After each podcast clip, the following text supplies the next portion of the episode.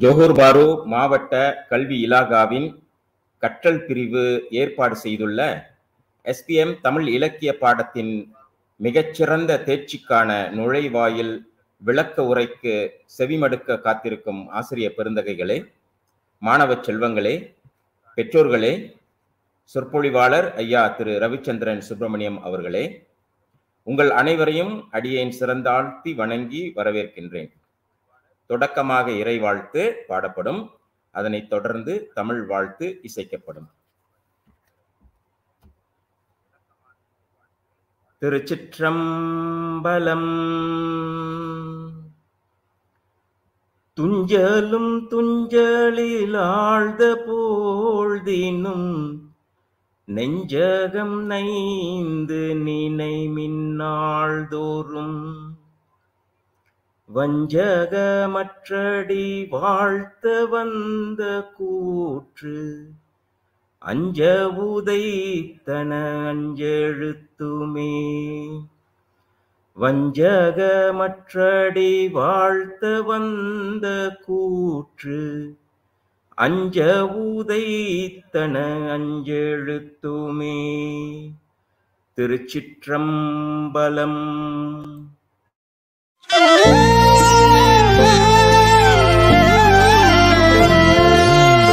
காப்பியனை இன்றவளே காப்பியங்கள் கண்டவளே கலை வளர்த்த தமிழகத்தின் தலைநிலத்தில் ஆழ்பவளே. தாய் புலமையான் புவியில் தனிப்பெருமை கொண்டவளே தமிழரோடு புலம் பெயர்ந்து தரணி எங்கும் வாழ்பவளே. நிலை பெற நீ வாழியவே நிலை பெற நீ வாழியவே.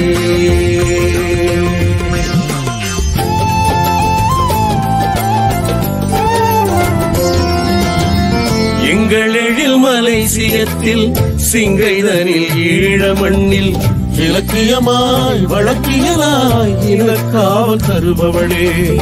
பொங்கி வளர் அறிவியலின் புத்தாக்கம் அத்தனைக்கும் பொருந்தி இன்று மின்னுலகில் புரட்சி வரம் வருபவளே. செவ்வியலின் இலக்கியங்கள் செழித்திருந்த பொற்காலம் சேர்த்து வைத்த செய்யுள் வளத்தில் செம்மாந்த பழையவளே. அவ்வியலில் வேரூன்றி அறிவுயர்ந்த தற்காலம் அழகழகாய் உரைகளையும் ஆளுகின்ற புதியவளே.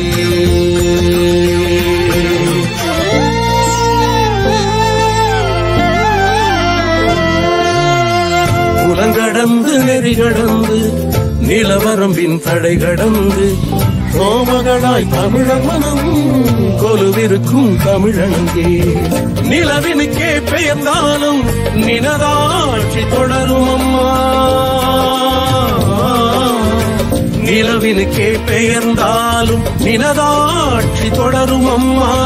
நிறைகுறையாச்சம் மொழியே நிலை பெற நீ வாழியவே.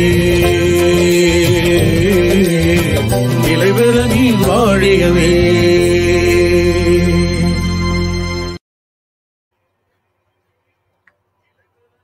ஜோரான ஜொகூர் மாநிலத்தில் குடாய் தமன் யூனிவர்சிட்டி இடைநிலைப் பள்ளியில் ஆசிரியர் பணி செய்து வரும் நனிசிறந்த ஆசிரியர் குரு சிமர்லாங் டிஜி ஐம்பத்தி இரண்டு ஐயா திரு ரவிச்சந்திரன் சுப்பிரமணியம் அவர்கள் முப்பது ஆண்டு கால அனுபவம் உடையவர். சுரவி என்று அனைவராலும் அன்போடு அழைக்கப்படும் ஐயா அவர்கள் தன் உடல் பொருள் ஆவி அனைத்தையும் தமிழ் மொழிக்கும் தமிழ் இலக்கியத்திற்கும் தமிழ் சார்ந்த அமைப்புகளுக்கும் அர்ப்பணித்து சீரிய பல தமிழ் பணிகளை ஆற்றி வருகின்றார் என்பது நாம் அனைவரும் அறிந்த ஒன்று. ஜோகூர் மாநில இடைநிலை பள்ளி தமிழ் ஆசிரியர் கழகத்தின் தலைவர் ஜோகூர் தமிழ் கல்வியாளர் சமூக நல மேம்பாட்டு இயக்கத்தின் துணை செயலாளர் ஜோகூர் மாநில தமிழ் இலக்கிய கழகத்தின் செயலாளர் ஜோகூர் மாநில தமிழர் சங்கத்தின் பொருளாளர் என்று இன்னும் பல பொது இயக்கங்களில் பல அருமையான தமிழ் பணிகளை செய்து வருபவர் ஐயா திரு ரவிச்சந்திரன் அவர்கள். எஸ்பிஎம் தமிழ் இலக்கிய பாடத்தின் வழிகாட்டி நூல்கள் கேள்வித்தாள்கள் தயாரித்தல் ஆசிரியர்களுக்கான பயிலரங்கம் நடத்துதல் என்ற பரந்த அனுபவம் கொண்ட ஐயா சுரவி அவர்கள் தற்போது உப்சி பல்கலைக்கழகத்தில் முனைவர் பட்ட படிப்பினை நிறைவு செய்யும் தருவாயில் இருக்கின்றார் என்பதையும் அடியேன் மகிழ்ச்சியோடு தெரிவித்துக் கொள்கின்றேன். தமிழ் இலக்கியத்தின் பால் கொண்ட ஆழ்ந்த பற்றின் காரணமாக தன் அன்பு மகளுக்கு தமிழ் இலக்கியா என்றே பெயர் சூட்டியுள்ளார். இன்னும் அவரது பல சிறப்புகளை சொல்லிக்கொண்டே போகலாம். காலத்தின் அருமை கருதி போதும் நிறுத்து என்று ஆசிரியர் பெருந்தகைகளும் மாணவ மணிகள் அனைவரும் நீங்கள் சொல்வதை அடியினால் உணர முடிகின்றது. எனவே தொடர்ந்து எஸ்பிஎம் தமிழ் இலக்கியம் தொடர்பான விளக்கங்களை அளிக்க இன்றைய சொற்பொழிவாளர் ஐயா ரவிச்சந்திரன் சுப்பிரமணியம் அவர்களை அன்போடு அழைக்கின்றேன். வாருங்கள் ஐயா. வணக்கம். நிகழ்ச்சி நெறியாளரும் எனது அருமை நண்பருமாகிய தமிழாசிரியர் திரு. நா. தமிழ்வாணன் அவர்களை இந்த பயிலரங்கினை மிகச் சிறப்பாக ஏற்பாடு செய்திருக்கின்ற ஜொகுர்பாரு மாவட்ட அலுவலக அதிகாரி திருமதி பூங்குழலி திருமதி வசதி ஆகியோருக்கும் ஜொகுர்பாரு மாவட்ட இடைநிலைப்பள்ளி பாடக்குழுவின் செயலாளர் திருமதி மகாலட்சுமி அவர்களுக்கும் ஆசிரியர் பெருமக்களுக்கும் இன்று அறிவை பெருக்கிக் கொள்ள திரளாக திரண்டிருக்கின்ற மாணவ செல்வங்களை உங்கள் அனைவருக்கும் இவ்வேளையிலே மீண்டும் எனது பணிவான வணக்கத்தை தெரிவித்துக் கொண்டு இன்றைய பயிலரங்கினை தொடங்குகின்றேன். மாணவர்கள் தயவுசெய்து நீங்கள் அச்சம் ஏதும் கொள்ள வேண்டாம். உங்களுக்கு ஐயங்கள் ஏதும் இருந்தால் தயவுசெய்து கேளுங்கள். என்னால் இயன்ற அளவு உங்களுக்கு விளக்குகின்றேன். அப்படியே எனக்கு தெரியாவிட்டாலும் கூட மற்ற ஆசிரியர்களை நாடு தழுவிய நிலையில் இந்த துறையில் வல்லுநர்களாக பலர் இருக்கின்றார்கள். அவரிடம் அணுகி உங்களுடைய தேவையை நான் நிச்சயம் பூர்த்தி செய்வேன் என்று தெரிவித்துக் கொள்கின்றேன். எனவே மாணவர்கள் இந்த ஆண்டு எஸ்பிஎம் தமிழ் தேர்வு தமிழ் இலக்கியத்தை ஒரு தேர்வு பாடமாக எடுத்ததற்காக முதலில் என்னுடைய பாராட்டினை உங்களுக்கு தெரிவித்துக் கொள்கின்றேன். பயப்படாதீர்கள். உங்களுக்கு இந்த பயிலரங்கின் மூலமாகவும் இதுவரையில் நீங்கள் கற்றதன் மூலமாகவும் உங்களுக்கு ஆசிரியர்கள் பக்கமளமாக இருப்பதன் மூலமாகவும் நீங்கள் சிறந்த புள்ளிகளை பெறுவீர்கள் பெற வேண்டும் என்ற நம்பிக்கையிலே உங்கள் அனைவரையும் மீண்டும் வாழ்த்தி இந்த பயிலரங்கிற்கு செல்வோம். நல்லது மாணவர்களே இன்று நாம் முழுக்க முழுக்க பாகம் ஒன்றை மட்டும்தான் பார்க்க இருக்கின்றோம். அதனால் யாரும் பயந்து விடாதீர்கள் நேரமாகி விடுமோ என்று. உங்களுடைய நேரத்தை நான் எடுத்துக்கொள்ள மாட்டேன். இன்று முழுவதும் பாகம் ஒன்று ஆனால் மூன்று பிரிவுகளையும் பார்க்க இருக்கின்றோம். கவிதை நாடகம் நாவல் ஆகியவற்றை பார்க்க இருக்கின்றோம். ஓகே முதலில் பாகம் ஒன்று. பாகம் ஒன்றில் பிரிவு ஒன்று கவிதை. பிரிவு இரண்டு நாடகம். பிரிவு மூன்று நாவல். பாகம் ஒன்று மொத்தம் நாற்பது புள்ளிகள். உங்களுக்கு அவசியம் அது தெரிந்திருக்கும். பாகம் ஒன்று நாற்பது புள்ளி. பாகம் இரண்டு வந்து அறுபது புள்ளி. இந்த பாகம் ஒன்றில் நாற்பது புள்ளிகளை மாணவர்கள் பெறுவதன் வழி அல்லது அவர்களால் இயன்ற அளவுக்கு அந்த புள்ளிகளை பெறுவதன் வழி பின்னர் பாகம் இரண்டில் அறுபதுக்கு எத்தனை பெறுகின்றார்கள் என்பதை வைத்து பிறகு அவர்களுக்கு ஒரு முழு முடிவு கிடைக்கும். சரிங்களா? இந்த நாற்பது புள்ளிக்கு எப்படி நீங்கள் உங்களை தயார் செய்து கொள்ள வேண்டும்? இந்த இறுதி காலகட்டத்தில் நீங்கள் எப்படி உங்களை நேரத்தோடு வகுத்து கொள்ள வேண்டும் போன்றவற்றை நாம் இங்கே பார்க்க இருக்கின்றோம். நல்லது மாணவர்களே பாகம் ஒன்று பிரிவு ஒன்றில் நிச்சயமாக நாம் சிறு விடைகளை எழுத வேண்டும். சிறு விடைகள் கட்டுரைகள் அல்ல சிறு விடைகளை எழுத வேண்டும். அப்படி இருந்தாலும் கூட சில முக்கியமான விஷயங்களை நாம் செய்ய தெரிந்து வைத்துக் கொள்வது மிகவும் அவசியமாகும். அவற்றில் ஒன்றுதான் இந்த பிரிவு ஒன்று கவிதை பகுதியில் நீங்கள் பாடுபொருளை தெரிந்து வைத்துக் கொள்ள வேண்டும். பாடுபொருள் என்றால் என்ன? இது நாம் காலந்தோறும் நீங்கள் படித்திருக்கின்றீர்களா. பள்ளியில் ஆசிரியர்கள் சொல்லிக் கொடுத்திருக்கின்றார்கள். நீங்கள் புத்தகங்களிலே பார்த்திருக்கின்றீர்கள். மாணவரோடு கலந்துரையாடி இருக்கின்றீர்கள். இருந்தாலும் இந்த தேர்வு என்று வரும்பொழுது பள்ளியிலே இப்பொழுது முன்னோட்ட தேர்வு முடிந்து அதனுடைய முடிவுகளை எல்லாம் ஆசிரியர்கள் கொடுத்து கொண்டிருப்பார்கள். இருந்தாலும் கூட இன்னும் அந்த பாடு பொருளை எழுத முடியவில்லை. அதுதான் நான் வருத்தத்திற்குரிய ஒரு செயலாக இருக்கின்றது. ஏன் இவர்களால் அந்த பாடுபொருளை எழுத முடியவில்லை? ஏன் எழுத தெரியவில்லை? ஏன் எழுத மறுக்கிறார்கள்? போன்றவற்றை நாங்கள் எங்களுக்குள்ளாரையே கேட்டுக்கொள்கின்ற ஒரு கேள்வியாக அமைகின்றது. கல்வி அமைச்சை பொறுத்தவரையில் உங்களுக்கு ஒவ்வொரு கவிதையும் மொத்தம் பன்னிரண்டு கவிதைகள் அந்த பன்னிரண்டு கவிதைகளுக்கான பாடுபொருளையும் மைய கருவையும் கொடுத்து விட்டார்கள். எனவே ஒவ்வொரு கவிதையும் நீங்கள் படிக்கும் பொழுது ஒவ்வொரு கவிதையின் தலைப்பையும் கவிஞர் பிறகு பாடுபொருள் பிறகு மையக்கரு ஆகியவற்றை நீங்கள் மனனம் செய்து கொள் வைத்துக் கொள்வது மிக மிக அவசியமாகும். ஏனென்றால் இந்த பாகம் ஒன்றில் இந்த பாடுபொருள் அல்லது மையக்கருவை அவர்கள் வினவுவார்கள் இந்த கேள்வித்தாளை நீங்கள் எடுத்து பார்த்துருக்கீங்கன்னா முதல் கேள்வி பாடுபொருள் அல்லது மையக்கரு. அந்த பன்னிரெண்டு கவிதைகளில் ஏதாவது ஒரு கவிதையின் பாடுபொருள் அல்லது மையக்கருவை வினவுவார்கள் அந்த கேள்விக்கு நீங்கள் விடையளிப்பதன் வழி உங்களுக்கு இரண்டு புள்ளி கிடைக்கும்.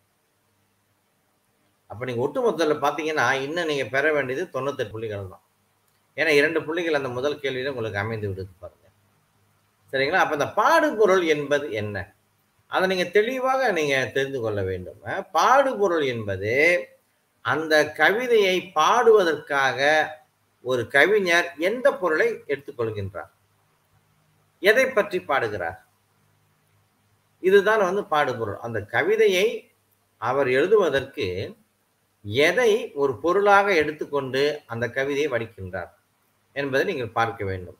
இப்போ பாருங்க நம்ம ஒரு கவிதையை எடுத்துக்கொள்ளுவோம். கவிச்சிட்டு கோவி மணிதாசன் அவர் எழுதிய வாழ்ந்து காட்டுவோம் என்ற கவிதை நீங்கள் பார்த்தீங்கன்னா அதனுடைய பாடுபொருள் வந்து சமுதாய முன்னேற்றம். இந்த சமுதாயத்தின் முன்னேற்றத்தை பற்றி அவர் அந்த கவிதையில் பாடுகின்றார். சமுதாயத்தின் முன்னேற்றத்தை அந்த பாடு பொருளாக அந்த ஒரு பொருளாக எடுத்து அதை கவிதையாக வடிக்கின்றார். அது பாடுபொருள் பாருங்க. அடுத்தது பார்த்தீங்கன்னா தாய் என்ற கவிதையிலே வாலிப கவிஞர் வாலி தாயாரை பற்றி தாய் தாயை வந்து பாடுபொருளாக எடுத்துக்கொண்டு அந்த கவிதையை வடிக்கின்றார்கள். சாணைக்கல் கவிதையிலே தமிழ்மணி எல்லோன் அவர்கள் தன்முனைப்பு. அதனை பாடுபொருளாக கொண்டு அந்த கவிதை எழுதுகின்றார்கள். தமிழ் பேரு தவப்பேரு என்ற கவிதையில இறையர் கவிஞர் ஐயா சே. சீனி நயன முகமது அவர்கள் தமிழ் மொழி பற்றை பற்றி பாடுபொருளாக எடுத்து அந்த கவிதையை ஏற்றுள்ளார் இருக்கின்றார்கள். பத்திரிகை என்ற கவிதையிலும் புரட்சி கவிஞர் பாரதிதாசன் நாளிதழ் என்ற ஒரு பாடுபொருளை கொண்டு அந்த கவிதையை வடித்திருக்கின்றார்கள். இப்படி நாம் பன்னிரண்டு கவிதைகளையும் அலசி ஆராய்ந்தோமையானால் அல்லது அந்த பன்னிரண்டு கவிதைகளுக்கும் அரசாங்கம் கல்வி அமைச்சு பாடுபொருளையும் மையக்கருவும் தந்திருக்கின்றார்கள். அதனை மாணவர்கள் சிக்கன பிடித்து மனநம் செய்து கொண்டு உங்களோட தேர்விலே நீங்கள் எழுதினீங்கனால் சிறந்த புள்ளிகளை பெறுவது திண்ணமாகும். சரி அடுத்தது மையக்கரு என்று பார்ப்போமே. மையக்கரு. பாடுபொருள் வந்து எதை பற்றி பாடுகிறாரா? பாடுவதற்கு ஒரு பொருள் தேவை. எனவே அது பாடுபொருளாக அமைகின்றது. எடுத்துக்காட்டாக சமுதாய முன்னேற்றம் தாய் நாளிதழ் தன்முனைப்பு தமிழ் மொழி பற்று என்று பார்த்தோம். இப்பொழுது மையக்கரு என்று பார்ப்போம். மையக்கரு என்றால் என்ன? இப்பொழுது தாய் என்ற கவிதையிலே வாலிப கவிஞர் தாய் என்பவரை பற்றி பாடுபொருளாகவும் தாயின் மேன்மையை போற்றுவோம். தாயின் மேன்மையை போற்றுதல் தாயின் மேன்மையை வெளிக்கொணர்தல் போன்றவற்றை மையக்கருவாக வைத்திருக்கின்றார். அப்படி என்றால் மையக்கரு என்றால் என்ன? இந்த இடத்திலே மையக்கரு என்பது பாடுபொருள் தாய் மையக்கரு தாயாரின் மேன்மை. ஒவ்வொரு கண்ணியிலும் அல்லது ஒவ்வொரு கருத்தையும் அவர் சொல்லும் பொழுது தாயாரின் மேன்மையை பற்றி சொல்லுகின்றார் ஒரு தாயின் மேன்மையை போற்றி போற்றி சொல்லி கொண்டு வருகின்றார். எனவே ஒவ்வொன்றாக எந்த- எந்த கருத்தை நீங்கள் எடுத்துக்கொண்டாலும் அது தாயாரின் மேன்மையை பற்றி எடுத்துரைக்கும். அது மைய கருவாக அமைகிறது. பாடுபொருள் ஒன்றுதான் பாருங்க ஒரு தாயார் ஒரு தாய்.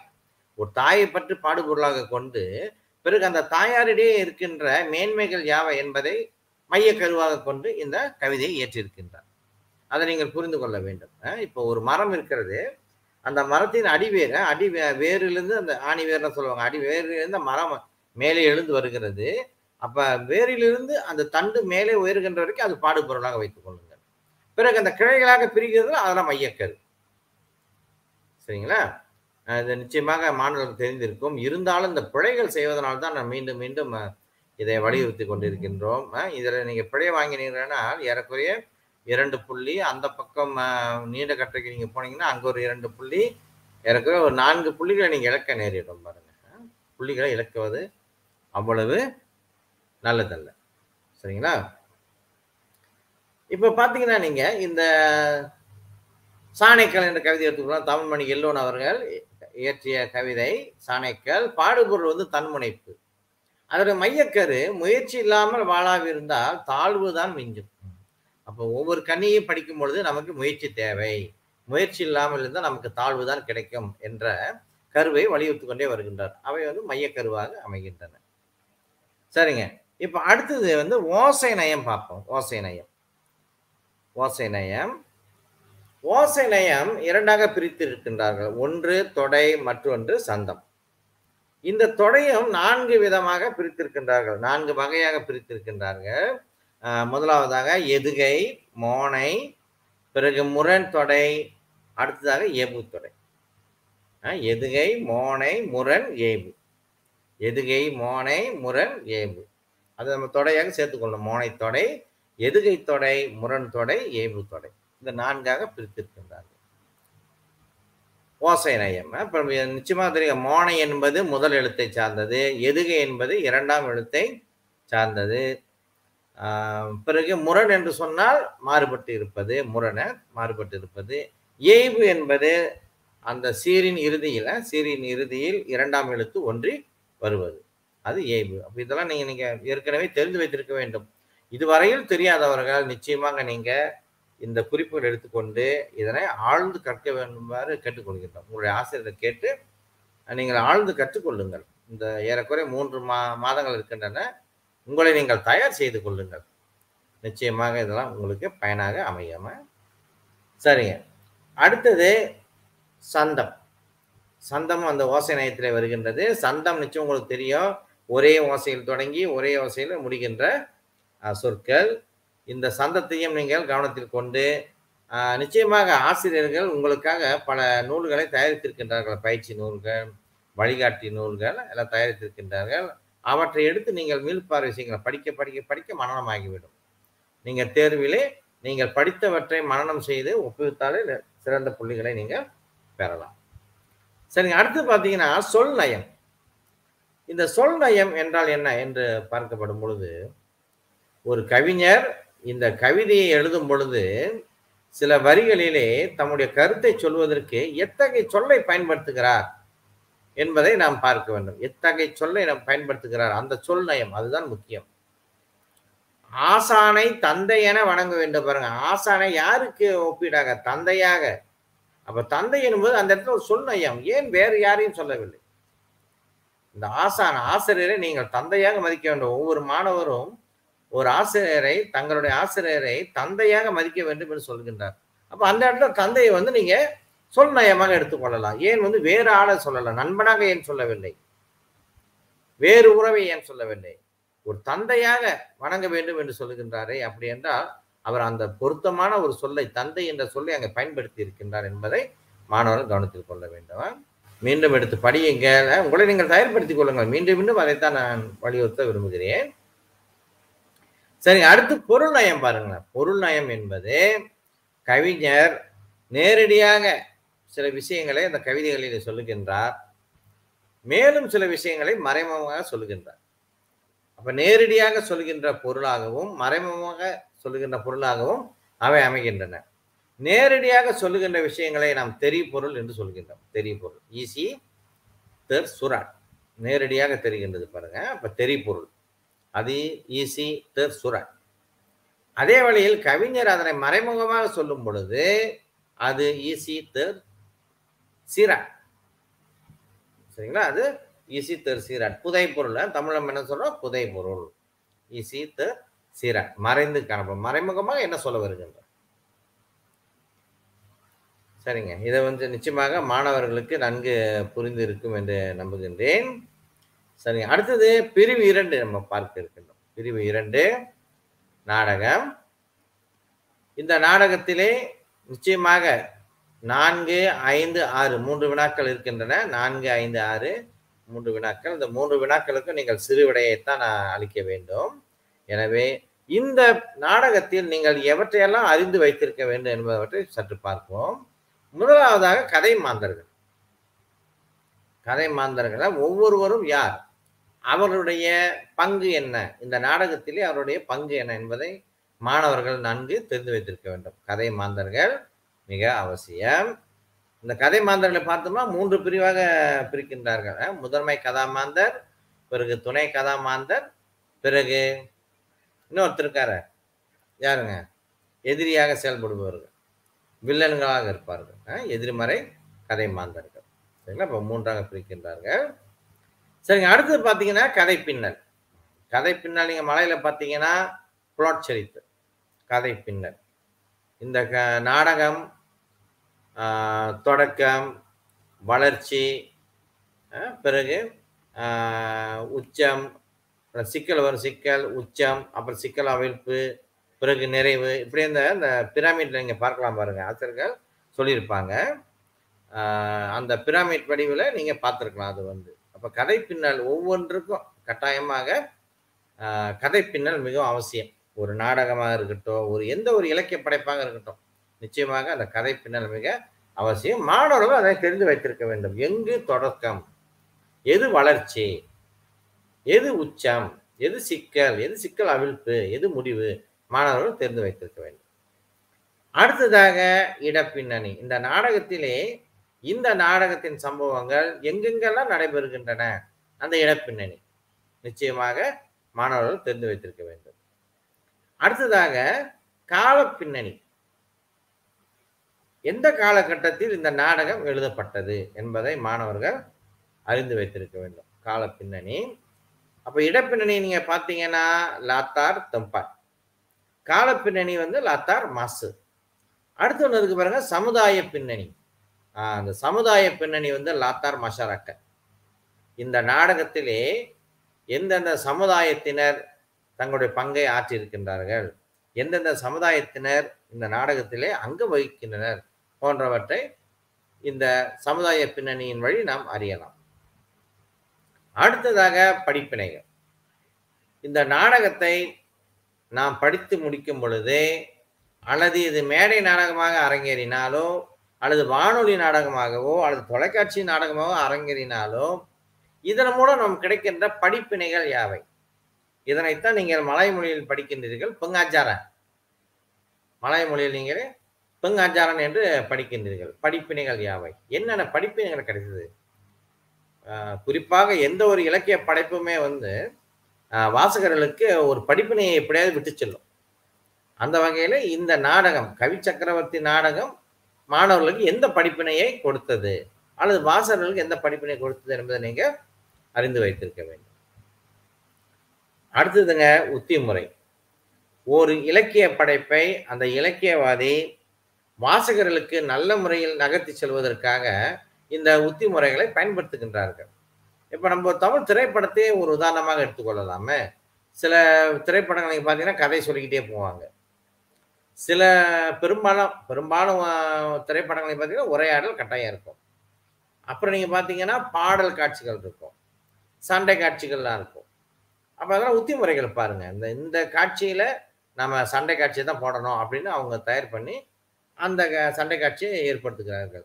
பிறகு திடீரென்று பார்த்தா ஒரு பாடல் காட்சி இடம்பெறும். அப்போ திட்டம் போட்டு இந்தந்த உத்திமுறைகளை நாம் கையாண்டுமையானால் இந்த படம் எல்லோரையும் கவரும். அனைவரும் விரும்பி பார்ப்பார்கள் என்று இந்த தயாரிப்பாளர்களும் இயக்குனர்களும் கருதுகிறார்கள். அதுபோலத்தான் இந்த நாடகமாக இருக்கட்டும் இலக்கிய படைப்புகளை நாடகமாக இருக்கட்டும் அல்லது நாவலாக இருக்கட்டும் உத்தி முறையை அவர்கள் அவசியம் கையாண்டு இருப்பார்கள் சரி. அடுத்து மொழி நடைகள். எந்த மாதிரியான மொழி நடைகளை பயன்படுத்தினால் இந்த இலக்கிய படைப்புகள் வாசகர்களை சென்றடையும் என்று ஒவ்வொரு இலக்கியவாதியும் தங்களுடைய கருத்தில் கொண்டிருப்பார்கள். எங்கு நம்ம வந்து வர்ணனையை பயன்படுத்த வேண்டும்? எங்கு இலக்கிய நடைகளை நாம் பயன்படுத்த வேண்டும் போன்றவற்றை அவர்கள் தெரிந்து வைத்துக்கொண்டு பிறகு அதனை படைக்கும் பொழுது நல்லதொரு படைப்பாகவும் பலரையும் கவரும் வகையிலும் அந்த இலக்கிய படைப்பு இடம்பெறும். இப்ப நாடகத்தை நம்ம பார்த்து கொண்டிருக்கோம் என்று சொன்னால் இந்த நாடகத்தில் இந்த கூறுகள்லாம் நீங்கள் அவசியம் தெரிந்து வைத்திருக்க வேண்டும். சரிங்களா? சரி அடுத்து பிரிவு மூன்று பார்த்தீங்கன்னா நாவல். பிரிவு மூன்று வந்து நாவல். உங்களுக்கு நல்லா தெரியும். நாவல்லையும் மிக முக்கியம் வந்து கதாமாந்தர்கள். இப்பொழுது அகழ்வுகளுக்கு நாவலை எடுத்துக்கொள்வோம். ஆ, டாக்டர் மூவா அவர்கள் கதாமாந்தர்களே இல்லாமல் அந்த நாவலை ஏற்றிருக்கிறார் என்று சொல்லலாமே. அப்படி சொல்லும் பொழுது அது நாவல் ஆகுமா அப்படி சொல்லும் பொழுது அந்த நாவல் எடுபடுமா? அப்படி அவர் எழுதியிருந்தால் அந்த நாவலை யாராவது படிப்பார்களா? அப்படி என்றால் கதை மாந்தர்கள் ஒரு இலக்கிய படைப்புக்கு நாவலுக்கு மிகவும் முக்கியமானவர்கள். கதை மாந்தர்களை அந்த நாவலாசிரியர் திட்டமிட்டு யார் யார் எல்லாம் அந்த நாவலிலே இடம்பெற வேண்டும் அவர்களுக்கு தனித்தனியாக என்னென்ன பங்கை வழங்க வேண்டும் போன்றவற்றை திட்டமிட்டு தான் பிறகு அந்த நாவலை இயற்றுகின்றார். இப்போ கதாமாந்தர்கள் அல்லது கதை மாந்தர்கள் மிகவும் ஒரு நாவலுக்கு அவசியம். நீங்கள் தெரிந்து வைத்திருக்க வேண்டும் யார்? சந்திரன் யார்? வேலையன் யார்? கயற்கண்ணி யார்? மாலன் யார்? இவர்களெல்லாம் நீங்கள் தெரிந்து வைத்திருக்க வேண்டும். சாமண்ணா யார்? இவர்களாம் யாருன்னு நீங்கள் தெரிந்து வைத்திருக்கணும். அதான் கதை மாந்தர்களுடைய அவசியமும் அவருடைய அந்த நாவலில் உள்ள பங்கும் மிக அவசியம்.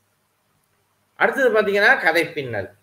பிளாட் சரித்த முதலில் சொன்ன கதை பின்னல். இந்த நாவலுக்கு நாவல் எங்கே தொடங்குகிறது? பிறகு அது எப்படி வளர்ச்சி அடைகிறது? பிறகு அது பிறகு எப்படி உச்சத்தை தொடுகிறது? அங்கு என்ன சிக்கல் ஏற்படுகிறது? பிறகு அந்த சிக்கல் எவ்வாறு களையப்படுகிறது? பிறகு முடிவு எங்கே அமைகிறது போன்றவற்றை மாணவர்கள் தெரிந்து வைத்துக் கொள்ள வேண்டும். எனவே இந்த நாவலையும் நாடகத்தையும் நீங்கள் படித்தீர்கள் தான் அதை தெரிந்து கொள்ள முடியும். எந்த ஒரு இலக்கிய படைப்பையும் நீங்கள் அதை படித்தால் தான் தெரிந்து கொள்ள முடியும். அடுத்தது இடப்பின்னணி. இப்ப சந்திரனும் வேலையனும் எங்கே சந்திக்கிறார்கள்? அது ஒரு இடம். சந்தித்து உரையாடுகின்றார்கள் பழங்குகின்றார்கள் அவருடைய நட்பு மலர்கிறது. நாளொரு மேனியும் பொழுதொரு வண்ணமமாக அவருடைய நட்பு மேலே நோக்கி செல்கின்றது. பிறகு கல்லூரியில் தான் சிறு விரிசல் ஏற்படுகிறது. பிறகு கல்லூரி விட்டு வெளியே வந்த பிறகு இன்னும் அதிகமான விரிசல் ஏற்படுகிறது. இறுதியில் ஒன்று சேருகிறார்கள். அப்போ இந்த இடப்பின்னணி மிக முக்கியம். எந்தெந்த காலகட்டத்தில் எந்தெந்த இடத்தில் என்னென்ன நிகழ்கின்றது என்பதை மாணவர்கள் நன்கு தெரிந்து வைத்துக் கொள்ள வேண்டும். இடப்பின்னணி மிகவும் அவசியம். அடுத்ததாக கால பின்னணி லாத்தார் மாசு. எந்த காலகட்டத்தில் இந்த நாவல் இயற்றப்பட்டுள்ளது? நாவலாசிரியர் டாக்டர் மூவா அவர்கள் எந்த காலகட்டத்தில் இந்த நாவலை எழுதியிருக்கின்றார் என்பதை பற்றி தெரிந்து வைத்துக் கொள்ள வேண்டும். அடுத்ததாக சமுதாய பின்னணி லாத்தார் மஷாரக்க இந்த நாவலிலே இந்த நாவலின் கதையை நகர்த்தி செல்வதற்கு எத்தகைய சமுதாயத்தினர் நாவலிலே இடம்பெற்றிருக்கின்றார்கள் என்பதை மாணவர்கள் நன்கு புரிந்து வைத்துக் கொள்ள வேண்டும். யாரெல்லாம் முக்கிய பங்கை ஆற்றுகின்றார்கள்? அவருடைய சமுதாய பின்னணி எவ்வாறு அமைந்திருக்கிறது என்பதை மாணவர்கள் தெரிந்து வைத்துக் கொள்ள வேண்டும். அடுத்ததாக படிப்பினைகள். படிப்பினைகள் நான் முதல்ல சொல்லிட்டேன். படிப்பினைகள் என்பது பங்காஜாரன் இந்த நாவலை படித்து முடிக்கும் பொழுது ஒரு வாசகர் அல்லது மன்னிக்கிறேன் ஒரு வாசகரை ஒரு வாசகர் வாசகர் ஒருவர் என்ன படிப்பினையை தனக்குள் எடுத்துக்கொண்டார்? இந்த நாவலின் வழி எதை படிப்பினையாக எடுத்துக்கொண்டு பிறகு மற்றவர்களை அவர் படிக்க தூண்டுகிறார் என்பதை நிச்சயமாக ஒவ்வொருத்தரும் அறிய வேண்டும். அப்போ இந்த நாவலை படிக்கும் பொழுது இந்த சமுதாயத்திற்கு என்ன நல்ல படிப்பினை நம்ம கொடுக்கலாம் என்பதை நாவலாசிரியர் நன்கு உணர்ந்து பிறகு அந்த தேவையான கருத்துக்களை அந்த நாவலிலே புகுத்துகின்றார். நீங்கள் வாசித்தால் நிச்சயமாக அந்த படிப்பினையை நன்கு உணர முடியும்.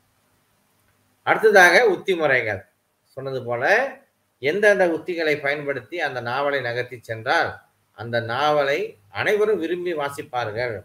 அந்த நாவல் அனைவரையும் பாராட்டுகின்ற அளவுக்கு அது அமையும் என்- என்பதை பற்றி இந்த உத்தி முறைகள் முடிவு செய்கின்றன. அதை மறுக்க முடியாது. அடுத்ததாக மொழி நடைகள்.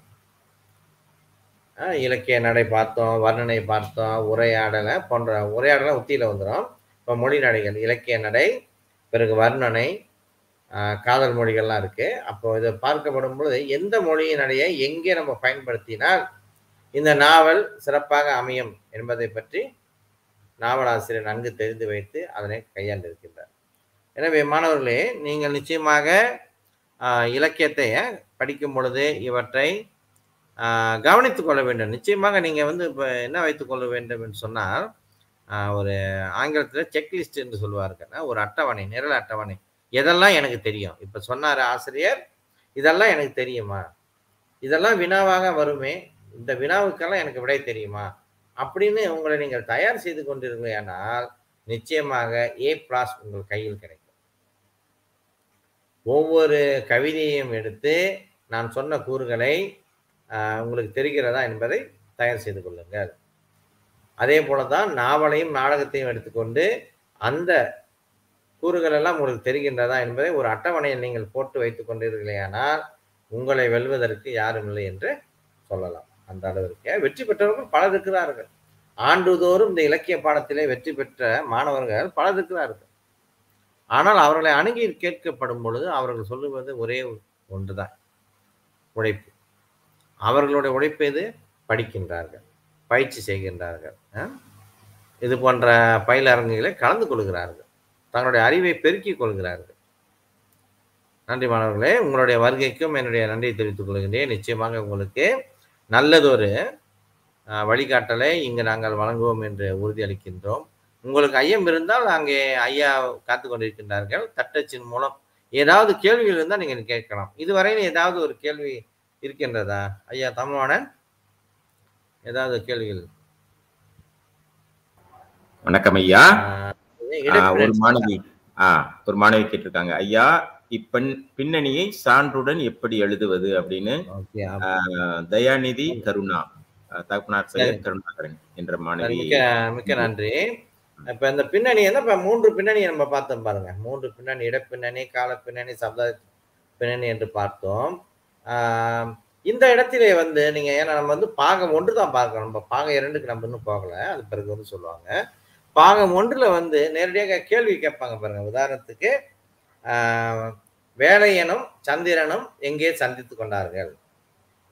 நீங்க வேற ஒன்றுமே எழுத வேணாம் அப்போ அது எங்கே சந்தித்து கொண்டார்கள் என்று சொன்னால் அது இடப்பின்னணி தானுங்களே. எங்கே சந்தித்து கொண்டார்கள் இடப்பின்னணி. நேராக வாலாசப்பேட்டை. அப்படின்னு நீங்க அந்த விடையை மட்டும் எழுதினா போதும். சரிங்களா? எந்த இடத்தை கேட்கின்றார்களோ அந்த இடத்தை சொன்னால் மட்டும் போதும். அதுக்கு இரண்டு புள்ளி உங்களுக்கு கொடுத்துருவாங்க. நீங்க வேற ஒன்றுமே எழுத வேண்டாம். சில மாணவர் நிறைய மாணவர் என்ன செய்யறாங்க சந்திரனும் வேலையினும் எங்கே சந்தித்து கொண்டார்கள் என்றால் அப்படின்னா இழுக்கிறாங்க. அதெல்லாம் வேண்டாம். கெட்டிக்கிற மாணவர்களும் அப்படி செய்கின்றது அந்த தவிர அது வேண்டாம். நேரடியாக வாலாசப்பேட்டை அப்படின்னு நீங்கள் எழுதிடலாம். சரி நீலகிரி மலை. சரிங்களா? இப்போ அந்த கேள்விக்கு ஏற்ற மாதிரி அந்த விடையை நீங்கள் நேரடியாக எழுதி எழுதிடலாம். விளங்குதா உங்களுக்கு? கல்லூரி அப்படின்னு நேராக விடையை மட்டும் எழுதினா போதும். வேற ஒன்றும் நீங்கள் எழுத வேண்டாம். சரிங்களா? இப்போ காலம் கண்டிருந்த கால பின்னணி வச்சுக்குவோம். கால பின்னணி.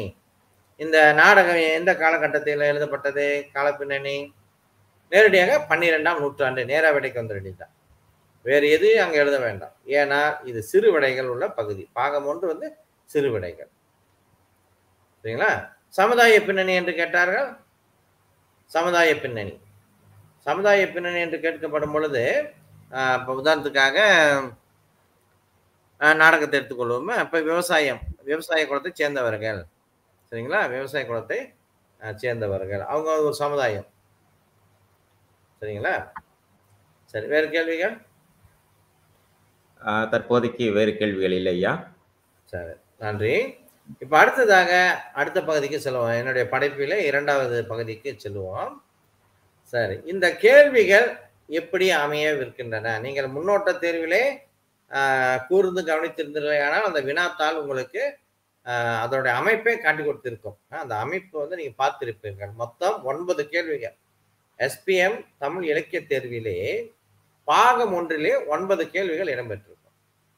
முதல் மூன்று கேள்விகள் கவிதை தொடர்பானது பத்து புள்ளி. அடுத்து வினா நான்கு ஐந்து ஆறு மூன்று கேள்விகளும் நாடகம் தொடர்பானவை. அவற்றுக்கு பதினைந்து புள்ளி. அதனைத் தொடர்ந்து ஏழு எட்டு ஒன்பது மூன்று கேள்விகளும் நாவல் தொடர்பானவை. அவற்றுக்கு பதினைந்து புள்ளி. எனவே நான் தொடக்கத்திலே சொன்னது போல மொத்தம் நாற்பது புள்ளி. முதல் ஒன்று இரண்டு மூன்று கவிதை தொடர்பான கேள்வி என்று பார்த்தோம். அவை எப்படி அமைய இருக்கின்றன பிறகு நான்கு ஐந்து ஆறு நாடக கேள்விகள். பிறகு ஏழு எட்டு ஒன்பது நாவல் கேள்விகள் எப்படி அமைய இருக்கின்றன என்பதை பற்றி பிறகு பார்ப்போம். உங்களுக்கு ஐயம் இருந்தால் நீங்கள் உடனே தட்டச்சு செய்து உங்களுடைய ஐயத்தை போக்கிக் கொள்ளுங்க. எனவே ஒன்பது கேள்விகளுக்கு மாணவர்கள் பாகம் ஒன்றிலே விடையளிக்க வேண்டும்.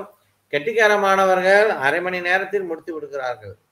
இன்னும் ஏ பிளாஸ் எடுக்கின்ற மாணவர்கள் பத்து பதினைந்து நிமிடத்தில் முடித்து விடுகிறார்கள். ஏனென்றால் அவ ஏனென்றால் எல்லாவற்றையும் அவர்கள் மனனம் செய்து தங்களை தயார்படுத்திக் கொள்கிறார்கள். மனனம் செய்து கொள்கின்றார்கள். சரிங்க. இப்போ அந்த முதல் மூன்று கேள்வி கவிதை தொடர்பானதுன்னு சொன்னோம். முதல் மூன்று கேள்வி கவிதை தொடர்பானது. அப்ப முதல் கேள்வி என்ன? பாடுபொருள் அல்லது மையக்கருவை கேட்பார்கள். ஒரு இரண்டு க கன்னிகளை கொடுத்து ஒரு கவிதையின் இரண்டு கன்னிகளை கொடுத்து அந்த கன்னிகள் இடம்பெற்ற கவிதையின் பாடுபொருளை அல்லது மையக்கருவை கேட்பார்கள். அதற்கு இரண்டு புள்ளி. நீங்கள் சரியாக எழுதி எழுதியிருந்தீர்களானால் இரண்டு புள்ளி. இப்போ உதாரணத்துக்கு மாணவருக்கு என்ற கவிதையை இரண்டு கன்னிகளை கொடுத்து இக்கவிதை கன்னிகள் இடம்பெற்ற கவிதையின் பாடுபொருள் யாது? அப்படின்னு கேட்டால் மா- அந்த மாணவருக்கு என்ற கவிதையை இயற்றியவர் யாரு? நாமக்கல் ராமலிங்கம் பிள்ளை. அப்ப பாடுபொருள் மாணவர்கள்.